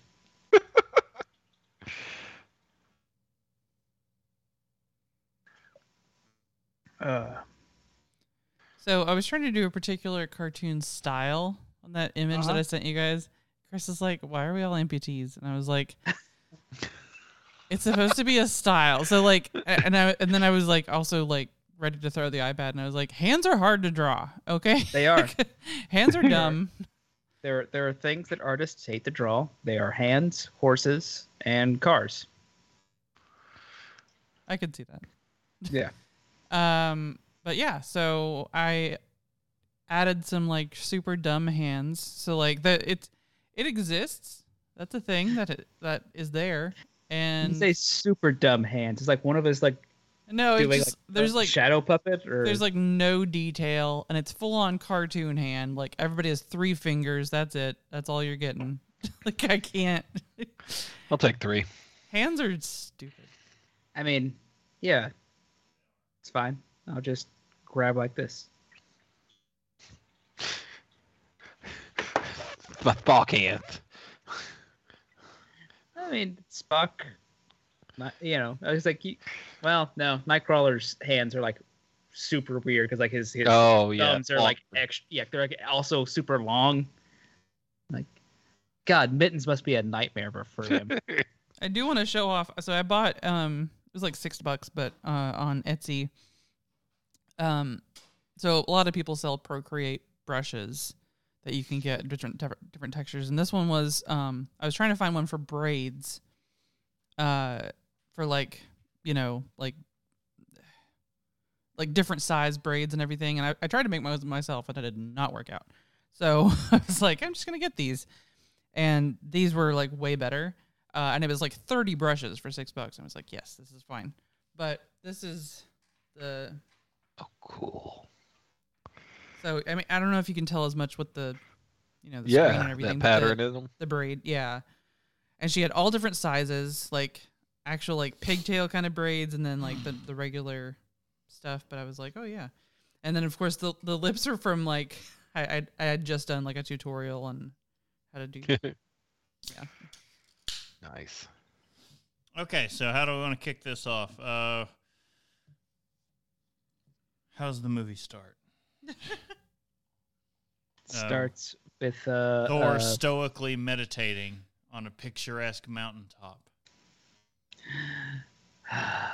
Uh, yeah, yeah. Meanwhile, the Guardians are trying to, uh, trying to do some work, and Thor just, yeah, they have to come up and tell like, Thor, you're, you're insanely powerful. Come do something. Basically, uh, hey, you could take care of this in two minutes, and they're we're all about to die. Yeah, they. uh So finally, like, yeah, and he yanks off his, his, uh his robes, rides his. No, his he- ha- while he's rides wearing his the axe robes. like it's a like it's a a, A a, broom. a broom. Yeah, he rides off on it like he's a witch on a broomstick, which is the greatest thing ever. He just like saddles up the axe and flies off on it. and And- then uh, uh, and then proceeds to to destroy an entire army, be- being Thor, doing Thor things. and the, the the people of the planet that they were there to help them defend and take back their ancestral temple it just crumbles in the background as he's standing there going you're welcome Yeah, and the whole thing Uh, just I, collapses I will say. I will say the opening does lead into a pro uh, lead into an issue I have with the whole movie, which is I could do with less Guns and Roses. Uh, we could all do with I- a little less guns and roses but it's I'm not a a big, big, theme I'm not a big Guns and Roses fan. I hate Axl Rose, yeah no he is a pretty big piece of shit but they they fit for the scene. So I'm kind of like I can't be super mad at it, but also just don't want to hear some of these songs. But we get the hilarious. So the the people of the planet are trying to be grateful, but are clearly pissed. So they they they want to thank Thor for his no, thanks. Thanks much. Appreciate it. but also punish him for destroying their holy temple. So they gift him with these two gigantic screaming goats that don't ever stop screaming. They're just constantly ah! Ah! and then it like cuts Someone- to them on the Benatar, which is the new name of the ship. Like Someone just does make a make a it. point though, like like oh, would you like a joke from like 2010 internet? You're like, I mean, yeah, But there that is doesn't that, get but old also, though. but also, Thor Thor's chariot is driven by by two goats, Yep. and that becomes a point later on where those two things are pulling a, a ship that Thor is on, Which is just the goat boat. the goat boat. Yeah, the, like there's a Lego set of it that is called the goat boat. That's great. So that I was I'm going to get that Lego set now. just basically because it's called the goat boat. Uh, but yeah, uh, But then they I set like- it up. I do also like that they they show like Thor does cross like godly CrossFit. oh yeah, He's doing the the battle the ropes. ship chains. The the movie actually does open just before this, where you you are introduced to Gorr the God Butcher and his Well, tragic backstory. but, but- which is just lifted direct from the comics. Like no other than the sex of his child changed. That's the only thing that's different, really. It's like, oh no, yeah, he's wandering through the desert like last of his species, and they all die Yeah. because the god is not. Their gods aren't listening. Mhm. They do not care. And Uh, which I feel like could be a very interesting plot point that they just kind of, yeah, we don't really care. Uh, which is also fine. Like it, it, it could get bogged down, and it would be a different movie if they did that. What they were going for is a a different theme, which Well, is fine. he stumbles across his god eventually and after his daughter dies in like a tragic and he has to bury her and he's the last of his species at that point crawling through a desert and then stumbles into this beautiful lush oasis where he finds his god who proceeds to laugh at him when he explains what's happened. But there, there is a vanquished foe, as we all know the story of Gorr to be. He doesn't witness the fall of this foe, but then he sees the Necro Sword, all black. Gets it, kills him some gods. Uh, yeah, and it calls to him as his god proceeds to mock him and laugh at him. And then he slays the god. And then Gorr the God Butcher is born. Uh, I will say, like they, the Christian Bale does a really, you know, pretty decent job in like you know a couple of scenes with him where like, there's a lot of like real good emotional stuff that he does. I will Yes. say, yeah, I will say. So I, I put it to like Bryan Cranston in uh, Godzilla. He's Mhm. not in it for very long, but while he's in it, he's chewing up the fucking scenery. Well, it, it's it's like he's playing two entirely different characters, though. But he does the switch. It makes it like Yeah. maniacal. Well, it, like I'm saying, like there's there's there's the the uh humble, loving, you know, thing, and then there's the the corrupted, crazy person. Like all of a sudden, he's like doing bits at a certain point to where I was kind of like, this does not seem like the character I saw a little while ago. But all right, It turns kind of Joker esque when he's like, Yeah. cutting in and messing with the uh, the kids. Yeah, that's the only bit of him I think didn't super work for me. Everything else was kind of fine, but that was the only scene where I was kind of like, this is. It still makes Odd. him like pretty terrifying when they do those. It makes it bits. terrifying. It just didn't fit consistently, kind of with how I was experiencing him at that point. But yeah. either way, But uh, so yes, we get the origin of Gorr. We get his, you know, here's why he hates the gods and is going Yeah. on his quest to murder them all. Got to murder them all, gods. Um, gotta murder 'em all, gotta murder 'em all, deities. and then we There cut we to go. we cut to Jane Foster sitting in her chemotherapy, while the person next to her in chemotherapy is reading her book. So it's it's it's a forced contrivance, and I still find it funny. I'm It's, still it's cool like with it. every author's wet dream. Yeah. oh, I wrote that book. Yeah, because someone's gonna be in chemotherapy reading, like, high level physics books. And then she drops, she name drops Event Horizon, and then proceeds to do the exact thing they do in her Event Horizon to explain wormholes. Yeah. Yeah. It's like you just ruined your book. I think it's still a great, like it goes, it just goes too deep when it's like you're like, oh yeah, Sam Neill's also in this fucking movie. uh yeah. Yeah and and all of a sudden jane foster realizes you know because chemo sucks because chemo sucks uh that whoever wields the power of thor that gets the strength and health of thor. It's a weird wording in that that book to say health but So well, a lot But of things get was like, explained. Yes, the the original, you know, the original uh, I don't know what enchantment that Odin put on the hammer, and then apparently somehow Thor's able to drunkenly alter it. he's able to add his own enchantment, which is always watch after Jane, which I actually like. I like that Yeah. idea that like he is he is growing into sort of his father. He's made a connection with all this, and then he says a thing, and it does like the same like you know Yeah. makes the the thing. And I was like, it's a good touch. I like that. because I- I saw that as them.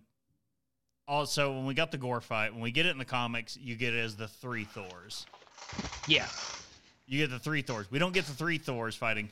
We essentially get three characters embodying those three Thors, which I I found very fitting as a callback to that in the comics. yeah, Would we like to have seen All Father Thor? Yeah, yeah. But I- instead, look, I, I love young Thor. Avenger Thor and old Thor. Just look, yeah, like old Thor's looking at the two of them, going like one eye, one arm, like with like a, the Eradicator as his other arm. just Yeah. going like, I remember when I was this dumb. we got a close, we got a prox, you know, approximation of that eventually in the end. Yeah. But so we get the building of Jane. Yes, she has cancer. She's very sick. Uh, it's stage three. Uh, Four. Oh, stage four, yes. Uh, then we get a Darcy who proceeds to not m- even mention the fact that she's been just been through a very strange thing in upstate New York. She New is. Jersey. She's there for her friend. She's there not to tell her her weird story. She's there to like be there and supportive, and also to further the plot. But mostly So Darcy, I didn't know Darcy was in it. I love Darcy's her. in it. She's only in it for a for the scene. a scene. During chemo, But- she, she's there to keep Jane company and brings her like a buttload of snacks. That said, apparently because of the Thor movies, I think Natalie Portman and uh, uh, Kat Dennings have become very good friends. I am okay with this. And I'm uh, s- so I'm like, I, I just like the fact that they got to hang out. I'm still weirded out. Kat Dennings married Andrew WK. Weird choice, but you know, Whatever, you know. sure. When you see them and you're like, weird. Both of them are weird, but their vibe is kind of similar. You're like, no, I see it. I see well, it one working. likes to party. Let's party. likes to uh, party and- hard, party hard. Yeah, uh, and the other likes to knit. And those are both Andrew WK. Just well, actually, I was going to say one. The, the other one is is Kat Dennings, but sure, all right. I'll never get over. Well, it was on one of the like I love the 2000s. I can't remember who they were talking about. Some other band who they met Andrew WK on Warped Tour, and they're like, he's they're like he's just magical and a joy to be around. Like like they they saw him I coming can't off. imagine him not being. He, he came off stage just like sweaty and gross. And it was just like comes up, it's like, hey guys, like hugs them, and then pulls lollipops out of his pockets and gives to them and like walks away. just like a magical treat. I, I assume he's the Willy Wonka of of music. But yeah, I mean- so Anyway, um, yeah. Uh, we get uh, some exposition forced to uh, give us cameos from Stellan Skarsgård, and you know, there's like, oh, let's shove him in here with a quick. You got to have Eric was, well, I mean, it was just nice to see him again because you haven't seen him since Avengers, Avengers. yeah, So no, Avengers two. He's in Avengers two. He helps Thor go to the cave that Oh, doesn't yes, explain yes. anything. That that weird scene that should have just been cut. He is Yeah. referenced in uh, Ms. Marvel. Yes. He is. Uh, he's referenced in a couple other ones, but yeah. Uh, but yeah, he they they do they do the yeah there's a couple of Jane talks. She goes to Asgard on Earth, the Earth Asgard, which is A tourist is a trap. tourist trap. Yeah. I love that. Yeah, it's the best tourist trap ever. Like, cause like they take the Viking boat and it's like you go up on a little tour, and like I, I'm looking at it going like, God, it's so close to like those like Viking swing Yeah. boat things, and And there's Ah. a great callback to the decanonized, maybe recanonized uh, bits when uh, Thor has a roommate. And Oh. his, room, his roommate from those things that were technically decanonized, but everyone's going, are they recanonized? But his roommate from those is the tour guide in New I didn't- Asgard. I didn't catch that. So that's the tour guide when they come up to Mjolnir, and then you see this hooded figure come up to the the shattered bits of Mjolnir on the this grassy pedestal because no one could move it. So they literally just had to like dig the earth out around it and make an earthen pedestal. I saw a thing where someone made a point of like it's it's the argument they have at the end of uh Avengers 2 of, of Age of Ultron where it's I mean and that, like he's not a person. Right, right. That's why he can move the hammer. I mean, an escalator could move the hammer. You put it down on the thing and it moves it up. That's that's that's that's in that same argument. They couldn't move the hammer, but they could move the stuff around the hammer. Yes, but where where the fight happened with Hela is where the shards of Mjolnir are, and then this hooded figure approaches it, and you see the shards vibrating, and then the camera swings to reveal the hooded figure is Jane Foster. Yeah. After she claims Mjolnir was reaching out to her through a children's book, What? Eh. oh, through several Also- books of Norse mythology. There is Also- a reenactment play Yes, There is. which Well, stars I mean, like like it was in uh, in Ragnarok.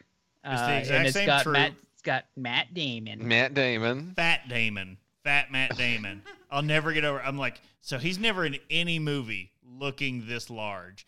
except for these Thor movies. I'm like, is it the way they're shot that they're giving him this like massive double chin, or I'm like, what is going on? Do they shoot these like so between his other films that he's kind of out of shape? I'm like, I don't get how they get Matt Damon to look like that. It's got Matt Damon. Does it have um Sam Who's Neill is Odin yeah. again. Uh Melissa McCarthy, I think. Yeah. Yes, as Hela. As which- Hela. It's amazing. Uh which is funny because like they they all hate Hela, so they they have to like like she can't look like um who is it that played Hela? Oh Um Is it Cate Blanchett. Cate Blanchett. Yeah, like you can't look like Cate Blanchett. She's got to look horrible.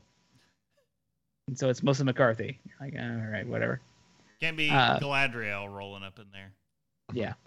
Uh, and then, but th- there's the other guy who was the guy who played, you know, played Thor. Where Hemsworth's brother. yeah. that Hemsworth's uh, brother? Liam Okay. Hemsworth. isn't yeah, it? Liam.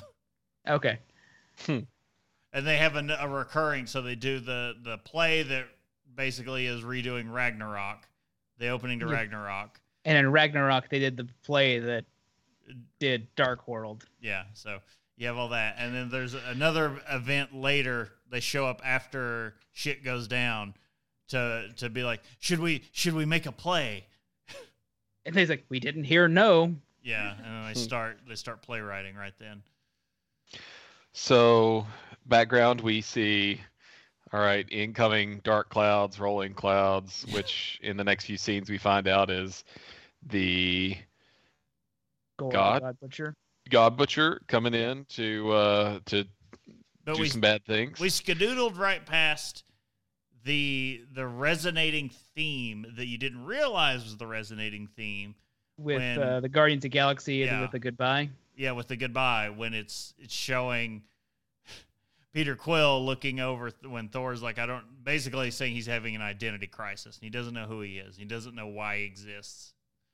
And Peter Quill's looking over his shoulder at the other Guardians being like, you know, you got to find the people in Oh, your that's life the thing from the trailer, right? that make it make it all worth it and then he's like slowly leaning into the to the shot and line of sight Yeah, just to make sure like he's looking at him like, yes, I love you, but and then Uh, the, you miss the, the the greatness of Thor being like it's his ship and he's giving it to the Guardians yeah, as a parting gift. And Peter Quill's like it's my ship but okay.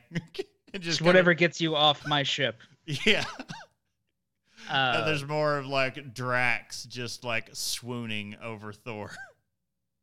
There is um there's a bit there where they, show him like summoning the Bifrost to get out of there. I was like, the Bifrost broke. How is he getting around? It's like, oh, never mind. They they showed in Endgame that that the Stormbreaker, Stormbreaker summons the just Bifrost. summons the Bifrost. Yeah, plot point that you need for the rest of the movie. Stormbreaker can summon the Bifrost, Yeah, um, which and Thor can ride it like a broomstick. uh, but yeah, then then then you know we're at Asgard tourist trap. They do their their. Turns out danger happens basically as soon as Thor gets there. Well, so for Thor to come back there first, uh, when they're all parting ways, the Guardians are like, "We're getting calls for help all across Oh right, right, the right. galaxy, and we can't go to all, possibly go to all of them." And then one of them is Lady Sif. So Thor's like, "I'll handle this one. You guys go do all the rest." And Yeah. they're like, "Whatever." and then everyone pimps off in different directions. Korg and Thor go to help Sif, and when they get there, it's that moment where it's literally ripped from the comics of the giant god dead and them standing there. And but this just like inserts oh lady sif happened to have been there and her arm is ripped off. And she's laying there. She's and she looks at thor. She's like i'm dying but it's i'm, I'm going to asgard it's great and thor's like hate to break it to you the battle's long over you're not going to go to asgard if if you die or valhalla you're not going to valhalla if you die Uh-huh. and she's like and she's like, "Oh, "Shit." get me out of here now." yeah, she's like, "Well, we, you got to do something. You got to save me. We got to, we got to do something about this." And he's like, "Yeah, come on." yeah. And he gets back to Asgard. They get her. They try to get her fixed up, and then suddenly Gorr comes in and starts attacking and with shadow monster things. The things. shadow monsters, and then we get the, he hears the the hum of of Mjolnir. Mjolnir vibrating through the fight, and Ah. Yeah, and then we get the, I'd have liked that in that scene more than that would have been better, yes. But then we get the reveal of uh, Mighty Thor finally. of Jane, Foster. Jane Yeah. Foster as Thor, and it's he's Rip Natalie Portman. uh, yes the what did they call it the scene from uh Council of Biceps Oh yeah. is what the, they called it when you see her with her like jacked It's- arms. It was her and Tessa Thompson, and you're just like, all right. When when Taika was like, no, we like her biceps were never CG like that. We had to do no work for that. Like we had to do um, work to make her look sickly when she's. Yeah, when we cut to her when she's not Thor and it's pushed all the chemo out of her body. Unlike some CGI that has to get done at the the very very end of the movie. Yeah, We'll get there.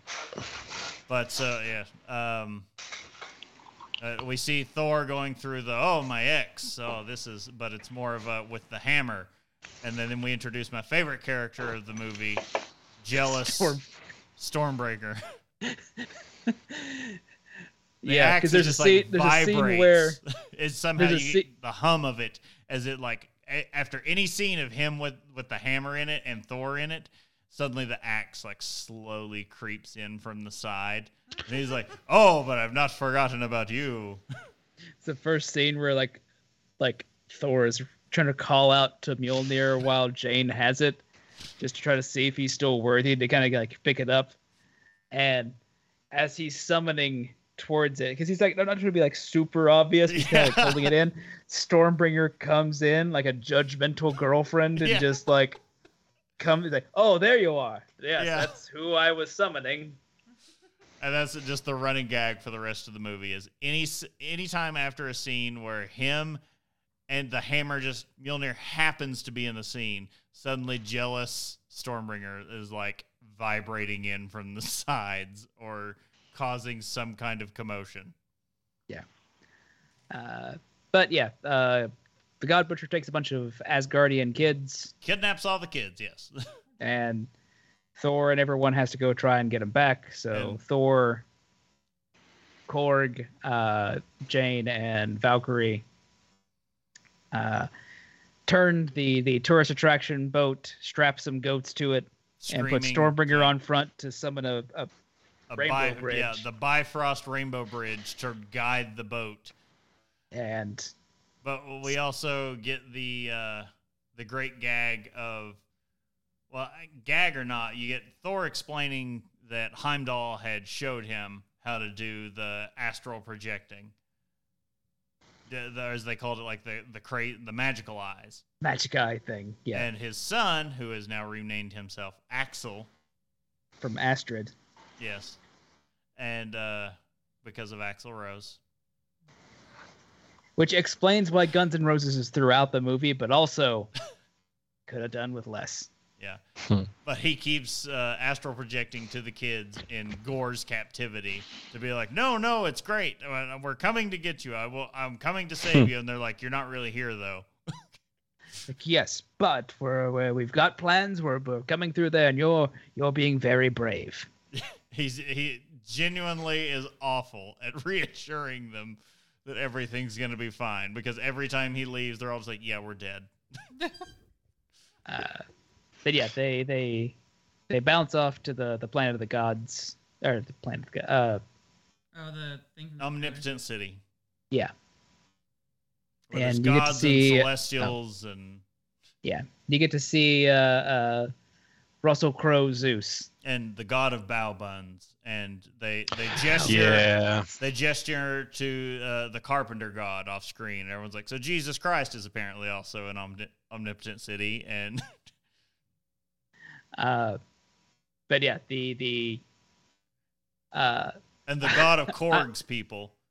yes, Which we I- also I- forgot to mention uh, that Korg somehow in the mention of kids has to bring up how his species mates, which is also great because his species is all male, and it's they they basically do like a I don't know what like a thunderous man handshake over a volcano, and eventually out of this forms a child between the hands.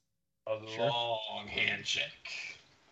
Uh, but yeah, I, I I like heavy like I like fat Russell Crowe Fat Russell Crowe with a horrible Greek accent is amazing. Yeah. as as as Zeus just just coming in going oh yes yes I am very impressive aren't I? And you're like yeah. Hobbsy, hey. Ubsy how's it going? Uh, uh, but Russell Crowe, uh, Zeus is most uh, like he is most infatuated with uh, getting the god orgy uh, started. started and getting it like who who's hosting and uh, who else coming. That that's prime Like- in his concerns. like Zeus would be Yes, Zeus would be trying to figure out which animal he's going to show up as. True. Uh, I do like that they they they strip Thor of his costume and they they strip him of everything. He's just standing there naked, and Well, all the women and men on the, the the barge that he is on just faint. on the receiving side, yes, they all faint, while the rest of us on the other side still faint at, at that glorious Hemsworth ass. As I liked to uh, to have shared the when Taika did the the late night circuit, and he when he was pointing at, he's like, in the movie, it's not all pixelated. You get the full Hemsworth, and you do. You get the full Hemsworth ass, and with like the amazing back tats to Loki, and then it has like a scroll listing everyone he's lost. Uh, they have a uh, uh, yeah. Uh, obviously, fights break out because Zeus does not want to go fight a god butcher because he's killing gods. He doesn't And- want to get in. And he's also not willing to just give over his amazing Zeus uh, lightning bolt, Thunderbolt. thunderbolt. Yes, I think that, that is a Uh, and so they, you know, a fight breaks out. Thor can't call Stormbringer because Stormbringer is On on, the the, ship. So and he, Korg just- just like it's immediately killed. yeah. But turns out the only part that's really alive is their face. Yeah, the rest Hmm. of it's just a pile of rocks that the face pilots. So, and his face is the only thing that's left. And so they're like, hey, that's lucky. That's all that they need. Yeah. Well, So- which was, I thought sort of under in a moment like, oh, Korg, no, and then like immediately he's still alive. Like, oh, And then mind then. Valkyrie, like, ties her braid in around his face on the back of her head to watch keep my him. six. And it just looks like a big mustache. And she's like, watch my six. And so Korg is just like calling out whenever someone's behind her. Uh, and then uh, Thor uh, gets a hold of Thunderbolt and just throws it straight through Zeus's chest.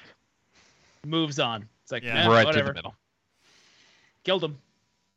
And then they the the goat boat then careens through the ceiling and like two celestials look through the hole like what the fuck? Yeah. And, uh, they all jump on the goat boat and scream scream out of Omnipotent City because they won't help them. Right. So And they have a they have a like- whole big thing. Oh, go ahead. I was gonna they just leave like F y'all.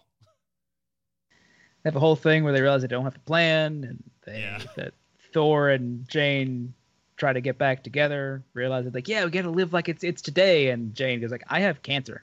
Yeah, Thor's going through like a uh, we got to live in the now and all this, and then like Jane just like for whatever her like I don't know her guard falls, and she doesn't mean to say it, then she's just like I have cancer. I, I will also say I love how Jane and Valkyrie have also become best friends. Like they're just like, yeah, no, we kick ass and we hang out together. That's that's our thing now. well, because we had this unexplained. So from the moment she becomes Mighty Thor, she's been doing things in New Asgard, and we get we have no idea what these things are. Just that her and Valkyrie have become they've bonded over whatever she's been doing in New Asgard as Mighty Thor. That's all we need to know. That's fine. Yeah. Well, and she gets uh uh while she is thoring it up, she she has the powers of Thor, but she's not doing her treatments and the cancer is still killing her. So if she drops the hammer, it's not working. So that is a bit of a problem.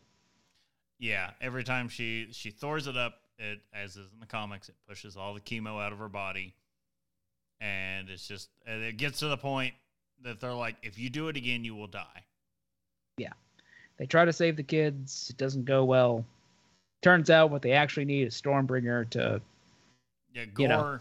They need Stormbringer, and Gorr needs Stormbringer because his whole goal, as it gets revealed, is to get to Eternity, the cosmic being in the MCU, well, in just Marvel Which- universe. Which apparently just grants wishes if you get there first. Yeah, that's it. The first person to Eternity A wish. Gets A, a, wish one wish, granted. which and- which seemed weird. It was a weird, weird plot device. It's like, I, Then why didn't Thor know about this before? Why could he have just made his way there? why didn't we go there instead of, you know, trying to deal with getting Thanos. Infinity Stones and dealing with Thanos again? Like we didn't need a time heist. We could just wish everyone back. But anyway, we were just now discovering this, and like Yeah. Thor was like, "Oh yeah, I remember that's a thing." Yeah. In fairness, Thor's a big dumb meathead. If he just suddenly didn't remember it, it's understandable. But that's you know, that's a greater plot issue. But in the context of the movie, you're just kind of like, yeah, whatever. You just you, you roll with it. Uh anyway, yeah, the the uh Gorr gets the get Stormbringer, he's gonna try and because we get well, first we get the showdown. We get the three of them facing off against Gorr on, you know, in the essentially dark dimension. yeah. Shadow World. Yeah, the shadow world. Uh, like they're on this like colorless moon, which is it's a great like grayscaled. Everything's grayscaled. There's no color left except for Zeus's lightning bolt, which they pimped out with, and which Valkyrie's wielding in this, and Stormbringer whenever he pulls it up is like pulsing blue and causing color to pulse to anything in its vicinity. I do like that uh Mighty Thor, Jane Thor sees sees what what the the end goal is. They need the Bifrost. And yeet Stormbringer. Yeah. Yeah, yeah. Absolutely. As soon as she catches on to it, before anything, she's just like grabs it and is like, yeah, and it's gone. And he's like, "Why did you? That's what he needs." Oh, all right. And then from then on, they're just like, everyone's just like daring Thor, like, don't you dare summon it. And Gorr's going, Mhm. summon it. And of course, He summons. he summons it. and Uh, then Gorr like 'cause- immediately gets it and like pimps off. Yeah, uh, they get, you know, thrown back to New Asgard. They do a whole. Valkyrie's like mortally wounded, and they're like, Jane, it's like, hey, Jane, guess what? after she powers down after the fight, it's like, if you power back up again, that's it. And Thor's like, "No, I want you to live because I want to, you know, try to find a way to make a life with you." Yeah, he- just like finally lays it bare. It's just like I want to be with you forever, so you have to stay here and do whatever it takes to be better. Because I, Eh. he never says he loves her, if I'm not mistaken. Um, But I- he, he's I- he is the like I want to be with you forever, and that can't happen if you if you help. yeah, and they do do a, uh, uh, you know, he heads off, try to just go go deal with it directly. and he he Uh, makes in a very touching scene where you're very confused at first when he shows up to what everyone was speculating it could be the the room of statues of all the celestial beings. Well of the most powerful celestial beings you because you have everyone there. You have uatu the watcher and eternity like all of them. As these uh, the one above all like they all have these massive statues. And then suddenly it's like uh, clearly brought all the Asgardian children to this place. Yeah, And Thor walks in and just tells them all to find, you know, something, something that means something to them. And they're all like, "What are you? What are you getting out? What are you getting at?" And he's just like, "Look, just get something. Arm yourselves." And you're just like looking around, like, "Is, is he just gonna leave these kids to their slaughter?" yeah. There's a real long moment. You're like, he's about to try and like just tell these kids, "Hey, just club them to death." And like one of because some of them are like wielding teddy bears. There's yeah, there's one that has a teddy bear. and it, like it because it's getting like it, Gorr's summoning all these like dark void forces, and you just got these kids who are It's getting ready to Cthulhu charge. o'clock in there. Yeah, there's like some Cthulhu shit happening. And all these kids are armed with like teddy bears and toys and fuck all. And you're like, what am I getting ready to watch? and then I, suddenly I was cons- I was thinking like I'm about to watch a bunch of kids get murdered. Yeah.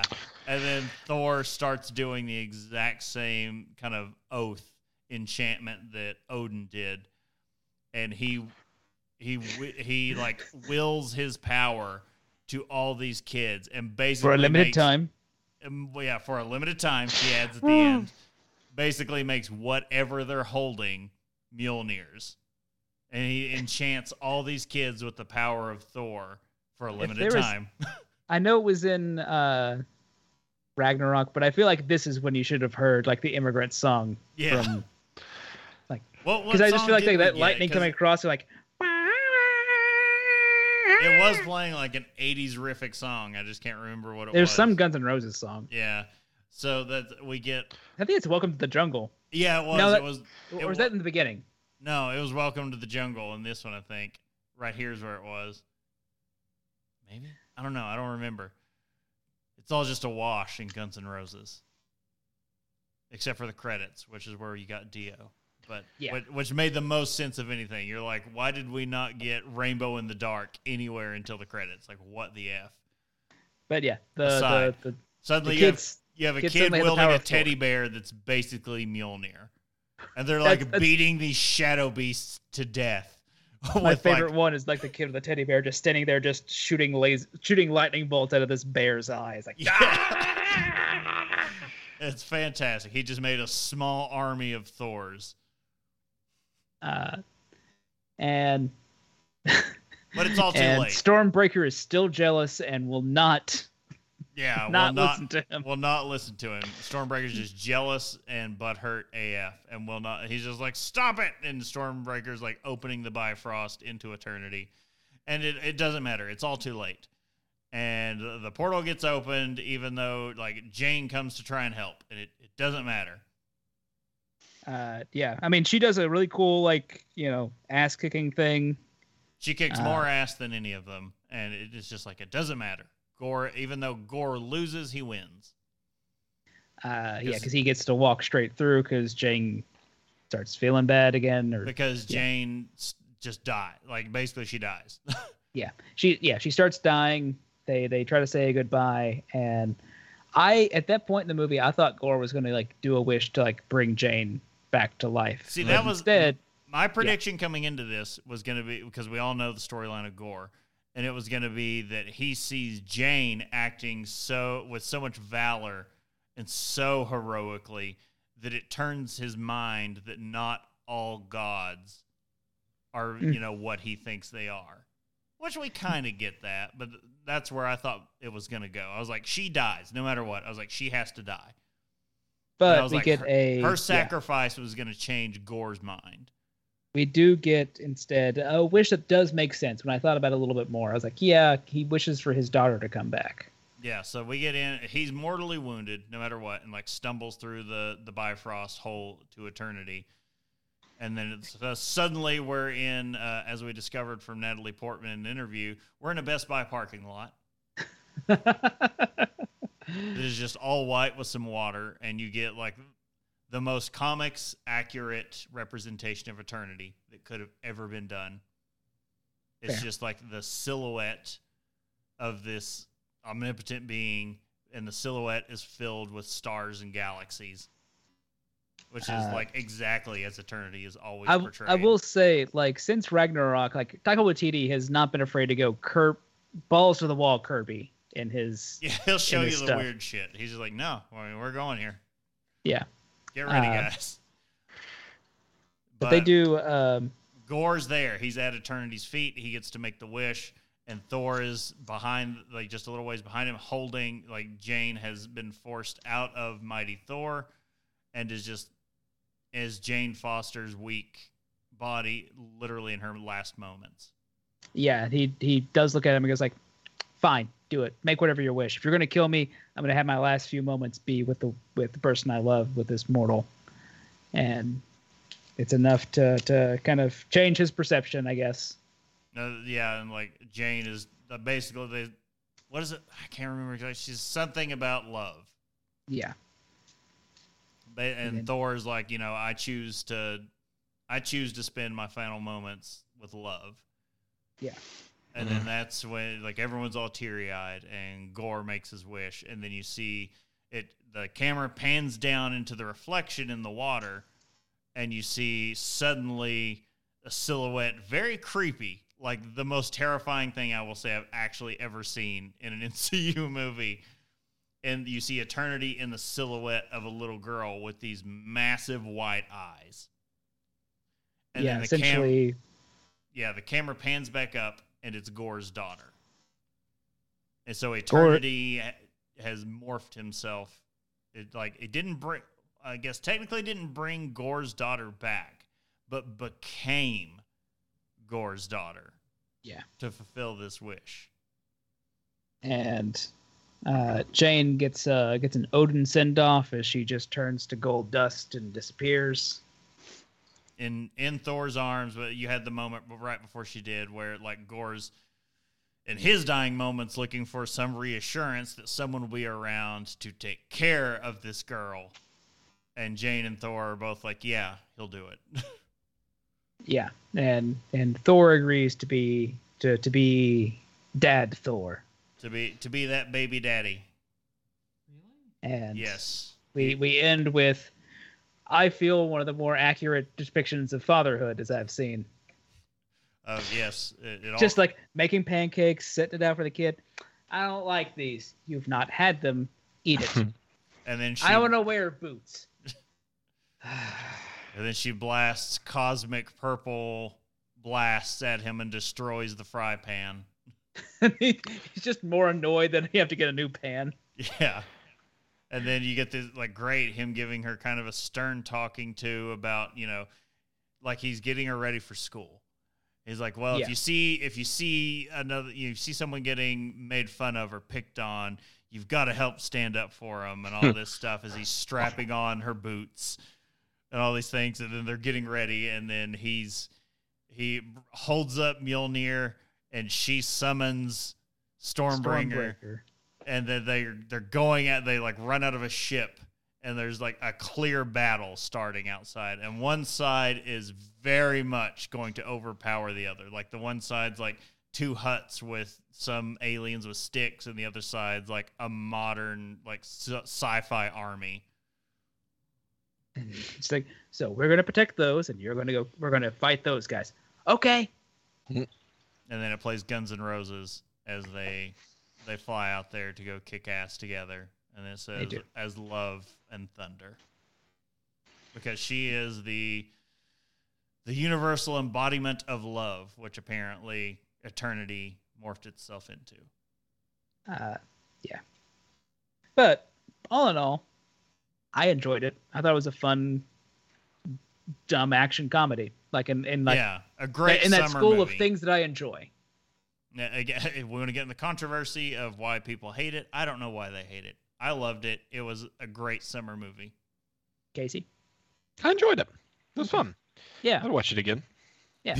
Me and Bob Like, had a I'm- I'm- conversation as to we can't figure out why people hate it. Otherwise, like the biggest complaint is people are like, "Oh, it doesn't take you know cancer and all this stuff seriously." It's like, well, in Thor: The Dark World, it was decided no one wants a serious Thor movie. Like, Mm. yeah, someone's like, oh, it's too. Like, I, I've I've seen complaints like it's too jokey, and all I could think of was like, yeah, but we all loved Ragnarok, and Ragnarok was was also jokey. It Like, was this is just- ninety-eight percent jokes. yeah like this is just the same thing it's it's it's not a different movie it just has a different set of themes It's serious when it needs to be, but there's enough jokes to cut that stuff up because you need Yeah. to. Otherwise, it becomes a drama, which clearly no one wants in the MCU. no uh especially with you know over the top Shakespearean Thor.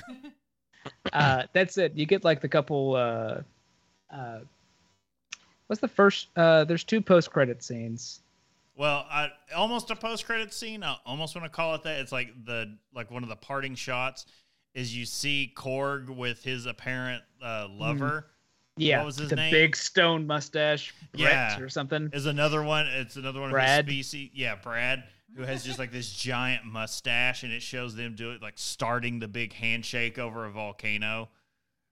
And Uh, you're like, I like this. I want, I want but- Korg baby.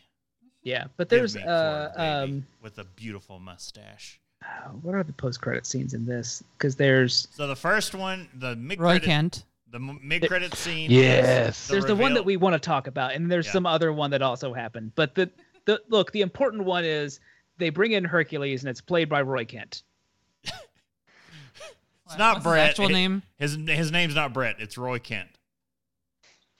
Roy no, Kent, no, pr- Roy Kent. yeah, Roy Kent is playing Hercules, who is Which I almost jumped up. I, I was almost alone in the theater because I was seeing it at like three o'clock in like butt fuck nowhere, Kentucky. And if there hadn't been those three other people, I would have jumped up and be like, "He's here! He's there! he's there, He's every He's fucking every where! fucking He's where, Roy Kent." Kent." uh, with with like a very CGI'd set of muscles. He- He's he's even with the CGI muscles, he's very scrawny, and it doesn't make any like you're seeing this. I'm like, I don't care that he's scrawny Hercules and supposed to be like on par with or above Thor, but I was like, I'm I'm just fucking rolling with it that he's in the MCU, and I'm just Yeah. gonna love it. The the only thing I thought would have worked better is if because I could say it it shows that Zeus is not dead. He's he's just sitting there tending his his big chest because we wound. we had established very much throughout the first quarter of this movie that the only thing that can kill a god is All Black the Necro Sword. yeah, but because he attacked Zeus, he Zeus is wounded. Yeah His he pride asked is his hurt. he asked his son Hercules to go deal with this. He goes, "Yes, father." Well, And all I could think of what it should have been instead was, "Fuck you." yeah, Hmm. or fuck off, Yeah, or call them cunts. just headbutt him real quick and then walk off. But it was now it's Zeus is like building it up. Is like they you know the mortals used to fear us. We need to we need to put that fear back in them. We like I- the humans will fear us again, and is like making Hercules swear to do this. Which uh, what I would love is just like very beginning of the next next time he shows up is just he's not trying to do that. He's instead just going, Nah, he was wrong. These guys are cool. I'm gonna go drink with these humans. Hmm. Because that is very much in Marvel Comics Hercules territory, who is just sitting there like he's dumb boy. The dumb Thor that we have come to love Is Hercules? Hercules, yeah, is Hercules. He is uh he he just falls ass backwards into things and if he can't punch his way out of it, he will just kind of like "Mm, all right, whatever. Uh was an Avenger for a while. He likes a good time. I mean, He- come on. He's he's not, you know, he's not he's not your brains of the operation, but you you liquor that man up and you throw him at danger and he will fucking kill it. He's basically Party Thor from that episode of What If. He is just like, what, what do we do? Just, just pour some, pour some mead, ale, beer, whatever down that man's throat, shake, and then just throw him like a hand grenade at the enemy. And he's like, all right, let's go. Get him some Everclear. Yeah, it's good to go. Uh, But all in all, like I enjoyed the the, the Thor movie. I thought it was, I thought it was fun. We had the full Speak- post-credit scene uh, in Valhalla. That's the other one. Yeah, where you see Idris Elba Yes. Uh, uh, welcome Jane to Heim- Valhalla. Heimdall welcomes Jane to Valhalla to show us in her time when she did take up the mantle of Thor with Mjolnir, she became a god. Yeah, she did die outside of a battlefield, but Now she died in the battle. Like Well, she died in the battle, but like in the same, you know, same bit of you know uh, uh, leeway that they were saying got. Sif. Like that's what I'm like. Thor's just wrong. That's just generally Well, no, how you can. Sif was like hours out of the battle, laying there dying, whereas they were in the immediate throes of battle. Like it had just. it my my just head canon for that was literally just, uh, uh, Thor was wrong. But That is also viable. Yes. Uh, but yeah, that was a uh, uh, that was the other one. Uh, I did. We figured out how to uh, because our TV is too old to put uh, Apple TV on a Android product TV. Mm. Uh, however, the Xbone, the Xbox, whatever version Xbox it is, has Apple TV Plus, and so we put it on there, and I I showed Adam the first episode of uh, Ted Lasso, and he was like, "Oh, okay." I was like, "I like this one does a lot of the legwork of like setting stuff up. Most of your jokes are not in the first episode." No, that's uh, Uh, the first episode. You're the first two episodes. You're still thinking it's going to be some kind of quasi serious thing. and he it's still well, he, he he looked at me he was like like so I guess she's like actively rooting against okay two things one she he thought that Ted's wife and uh uh uh, uh what is the the owner's name starts uh Rebecca. Rebecca uh he thought they were the same person I was like well, why he's like well it's like the only similarity they have is they're both blonde it's because they're both blonde He's They- they- face blind. I, I, I literally almost like face blind, Adam. Do you just not know what people look like? Um, but All watch the women are the same to him. Come on, no, I'm I'm very much kidding. Yeah. Uh, but it was a uh, uh, yeah. I'm, I'm looking at it going like, hmm. It's a lot of there's a lot of real subtle jokes that go on in that first episode that I do find like uh, you know generally very funny. Like you know Nate trying to come back upstairs to try to reintroduce everyone, and then realizing that they've already started talking, he just runs back down. Uh, but yeah, apparently I'm doing Ted Lasso I all say- the way through again. Yeah. So that leads us to the question: Who would Nate be the MCU if he were to be introduced? The burning question: Mephisto. Bum, What's bum, that? bum. I said Mephisto. Bum, bum, bum. Oh, would uh see I was trying to think of what's the the he'd be a Great Lakes Avenger. He'd be like 2D man or uh yeah. Yeah. You no. That's perfect. oh, God. uh So yeah, there, there's Thor. Uh, loved it. It was just a great, great uh, summer popcorn movie. I don't understand why there's such hate around it. Have you guys seen any of the Comic Con stuff to come out yet? Oh yes, uh, I forgot to announce the rest of that. I had the uh, Marvel Studios thread up on Reddit where they're discussing it. Comic Con Day Two. All right, let's. Uh, do we want to run through this real quick? Uh, Sure. Apparently, right beforehand, someone pulled a fire alarm, and the fire marshal was out on stage uh, in Hall H before the Marvel panel. Sizzle reel uh, with a Miss Minutes jump scare. Uh. Kevin Feige came on stage three years ago since they had last been there. Yada yada yada. Uh, phase four is over after Wakanda Forever, and Quantumania will ring in Phase five, uh, followed by uh, Secret Invasion, Guardians of the Galaxy three, Echo in the summer. But we are in Loki season two, which is filming now. I'm very excited for don't know how Secret Invasion is going to work as a movie. It's not gonna be a movie; it's gonna be a series on Disney Plus. Never mind. So I'm. I'm even less excited. Uh, the Marvels in July, which will be a movie, I'm excited for that. uh, and Blade in November third.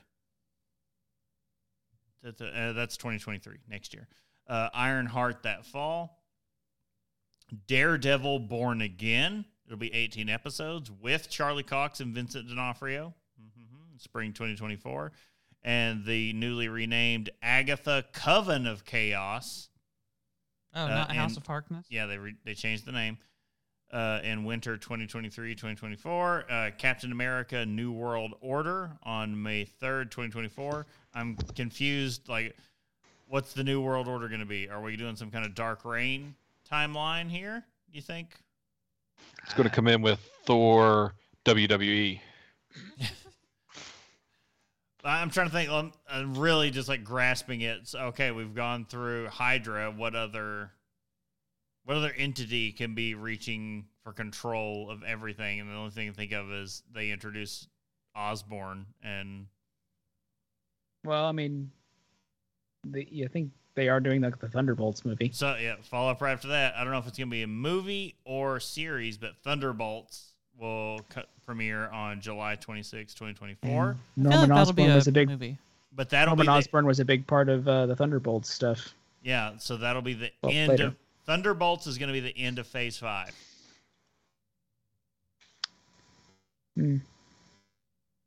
So Uh, let's take from that. I don't. So that's going to be the culmination of Phase Five is Thunderbolts. So that's going to be where whatever big bad is taken care of.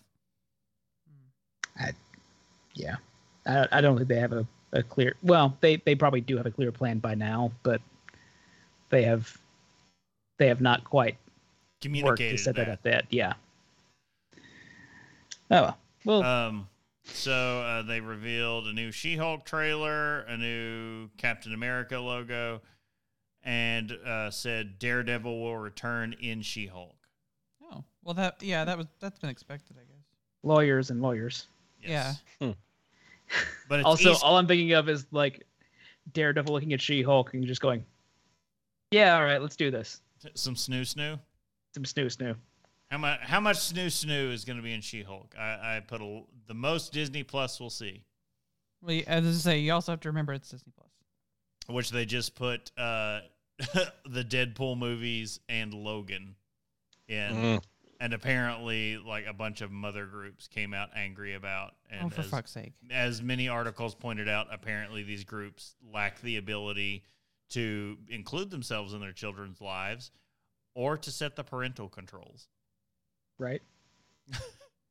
which Disney Plus very clearly allows when they won't let the Baymax show be shown in a kid's account. We have to go into our adults account for Emmett to watch it. Which What's What's by- the reasoning? I don't know. Oh, well, I'm Oh, well, assume- okay, we can so guess. the Baymax show has a whole episode where Baymax is helping a girl through her first period. Oh, yeah. Okay. And that's when I was just like a standing applause that Disney's like, no, you all didn't like us mentioning periods and turning red. We're doubling down. Go fuck yourself. This is as Baymax even says, and he's like, why? He's like, why are you ashamed of this? This is a normal biological process. He's like, this is just biology. It's just biology. And then you're just like, you want to give it a standing ovation to be like, yeah, a giant fucking balloon robot is right. It's just biology. Why is this a fucking issue? And then there's also the uh the, Oh, there's a gay thing. the yeah. a, a, a fishmonger has a thing for what is he? What is what's the other dude? At the It's like, an apple vent like he makes he's like an apple vendor. Yeah, he sells applesauce, which I had to lean to Brittany and be like, by applesauce he means the D. Because he's like, if you want some real organic applesauce, just come see me down at my stand. And so I leaned over, I was like, by organic applesauce, he means the D. Because it was clear they were flirting. Uh, that's all. They just make a flirt clear. But I'm guessing because of that, the Baymax show has to be listed under an adult's account. I guess. So I'm assuming Logan and the Deadpool movies are only accessible through an adult account. I don't know. Hello, Kitty Cat. Hello, Kitty Cat. I think we've uh, we've talked on it long enough. I feel like we probably need to wrap up and end the stream. I'll wrap God, you it's up. eleven. Yeah, that's the reason. If you want some great resources, you can. we already did that bit.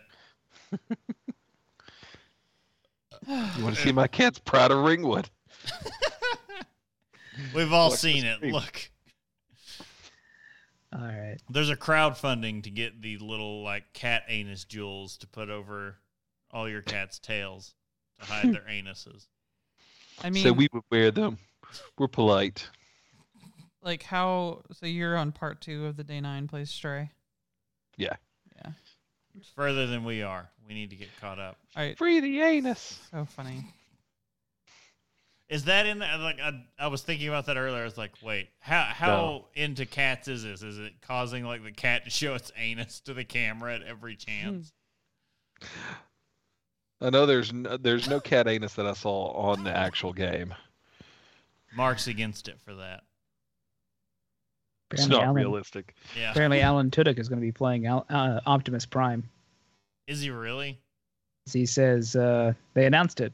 Uh, I'll be playing a more long haul trucker, more big rig than before. Mm. I I'm I was- never surprised at any announcement involving Alan Tudyk. I thought you were gonna say Alan Tudyk did the cat in Stray. I was gonna be like, yeah, tracks. yeah, I he, I could see him on like the mocap stage I- doing cat stuff, being like, I I went, went to to Juilliard. Literally not surprised in the least. All right. Well, let's uh let's right. go ahead and call it here. Yep, that's Good night, us for everybody. the show. Night, Bye, y'all. everybody. Hey. In the stream. That's how you know cats love me.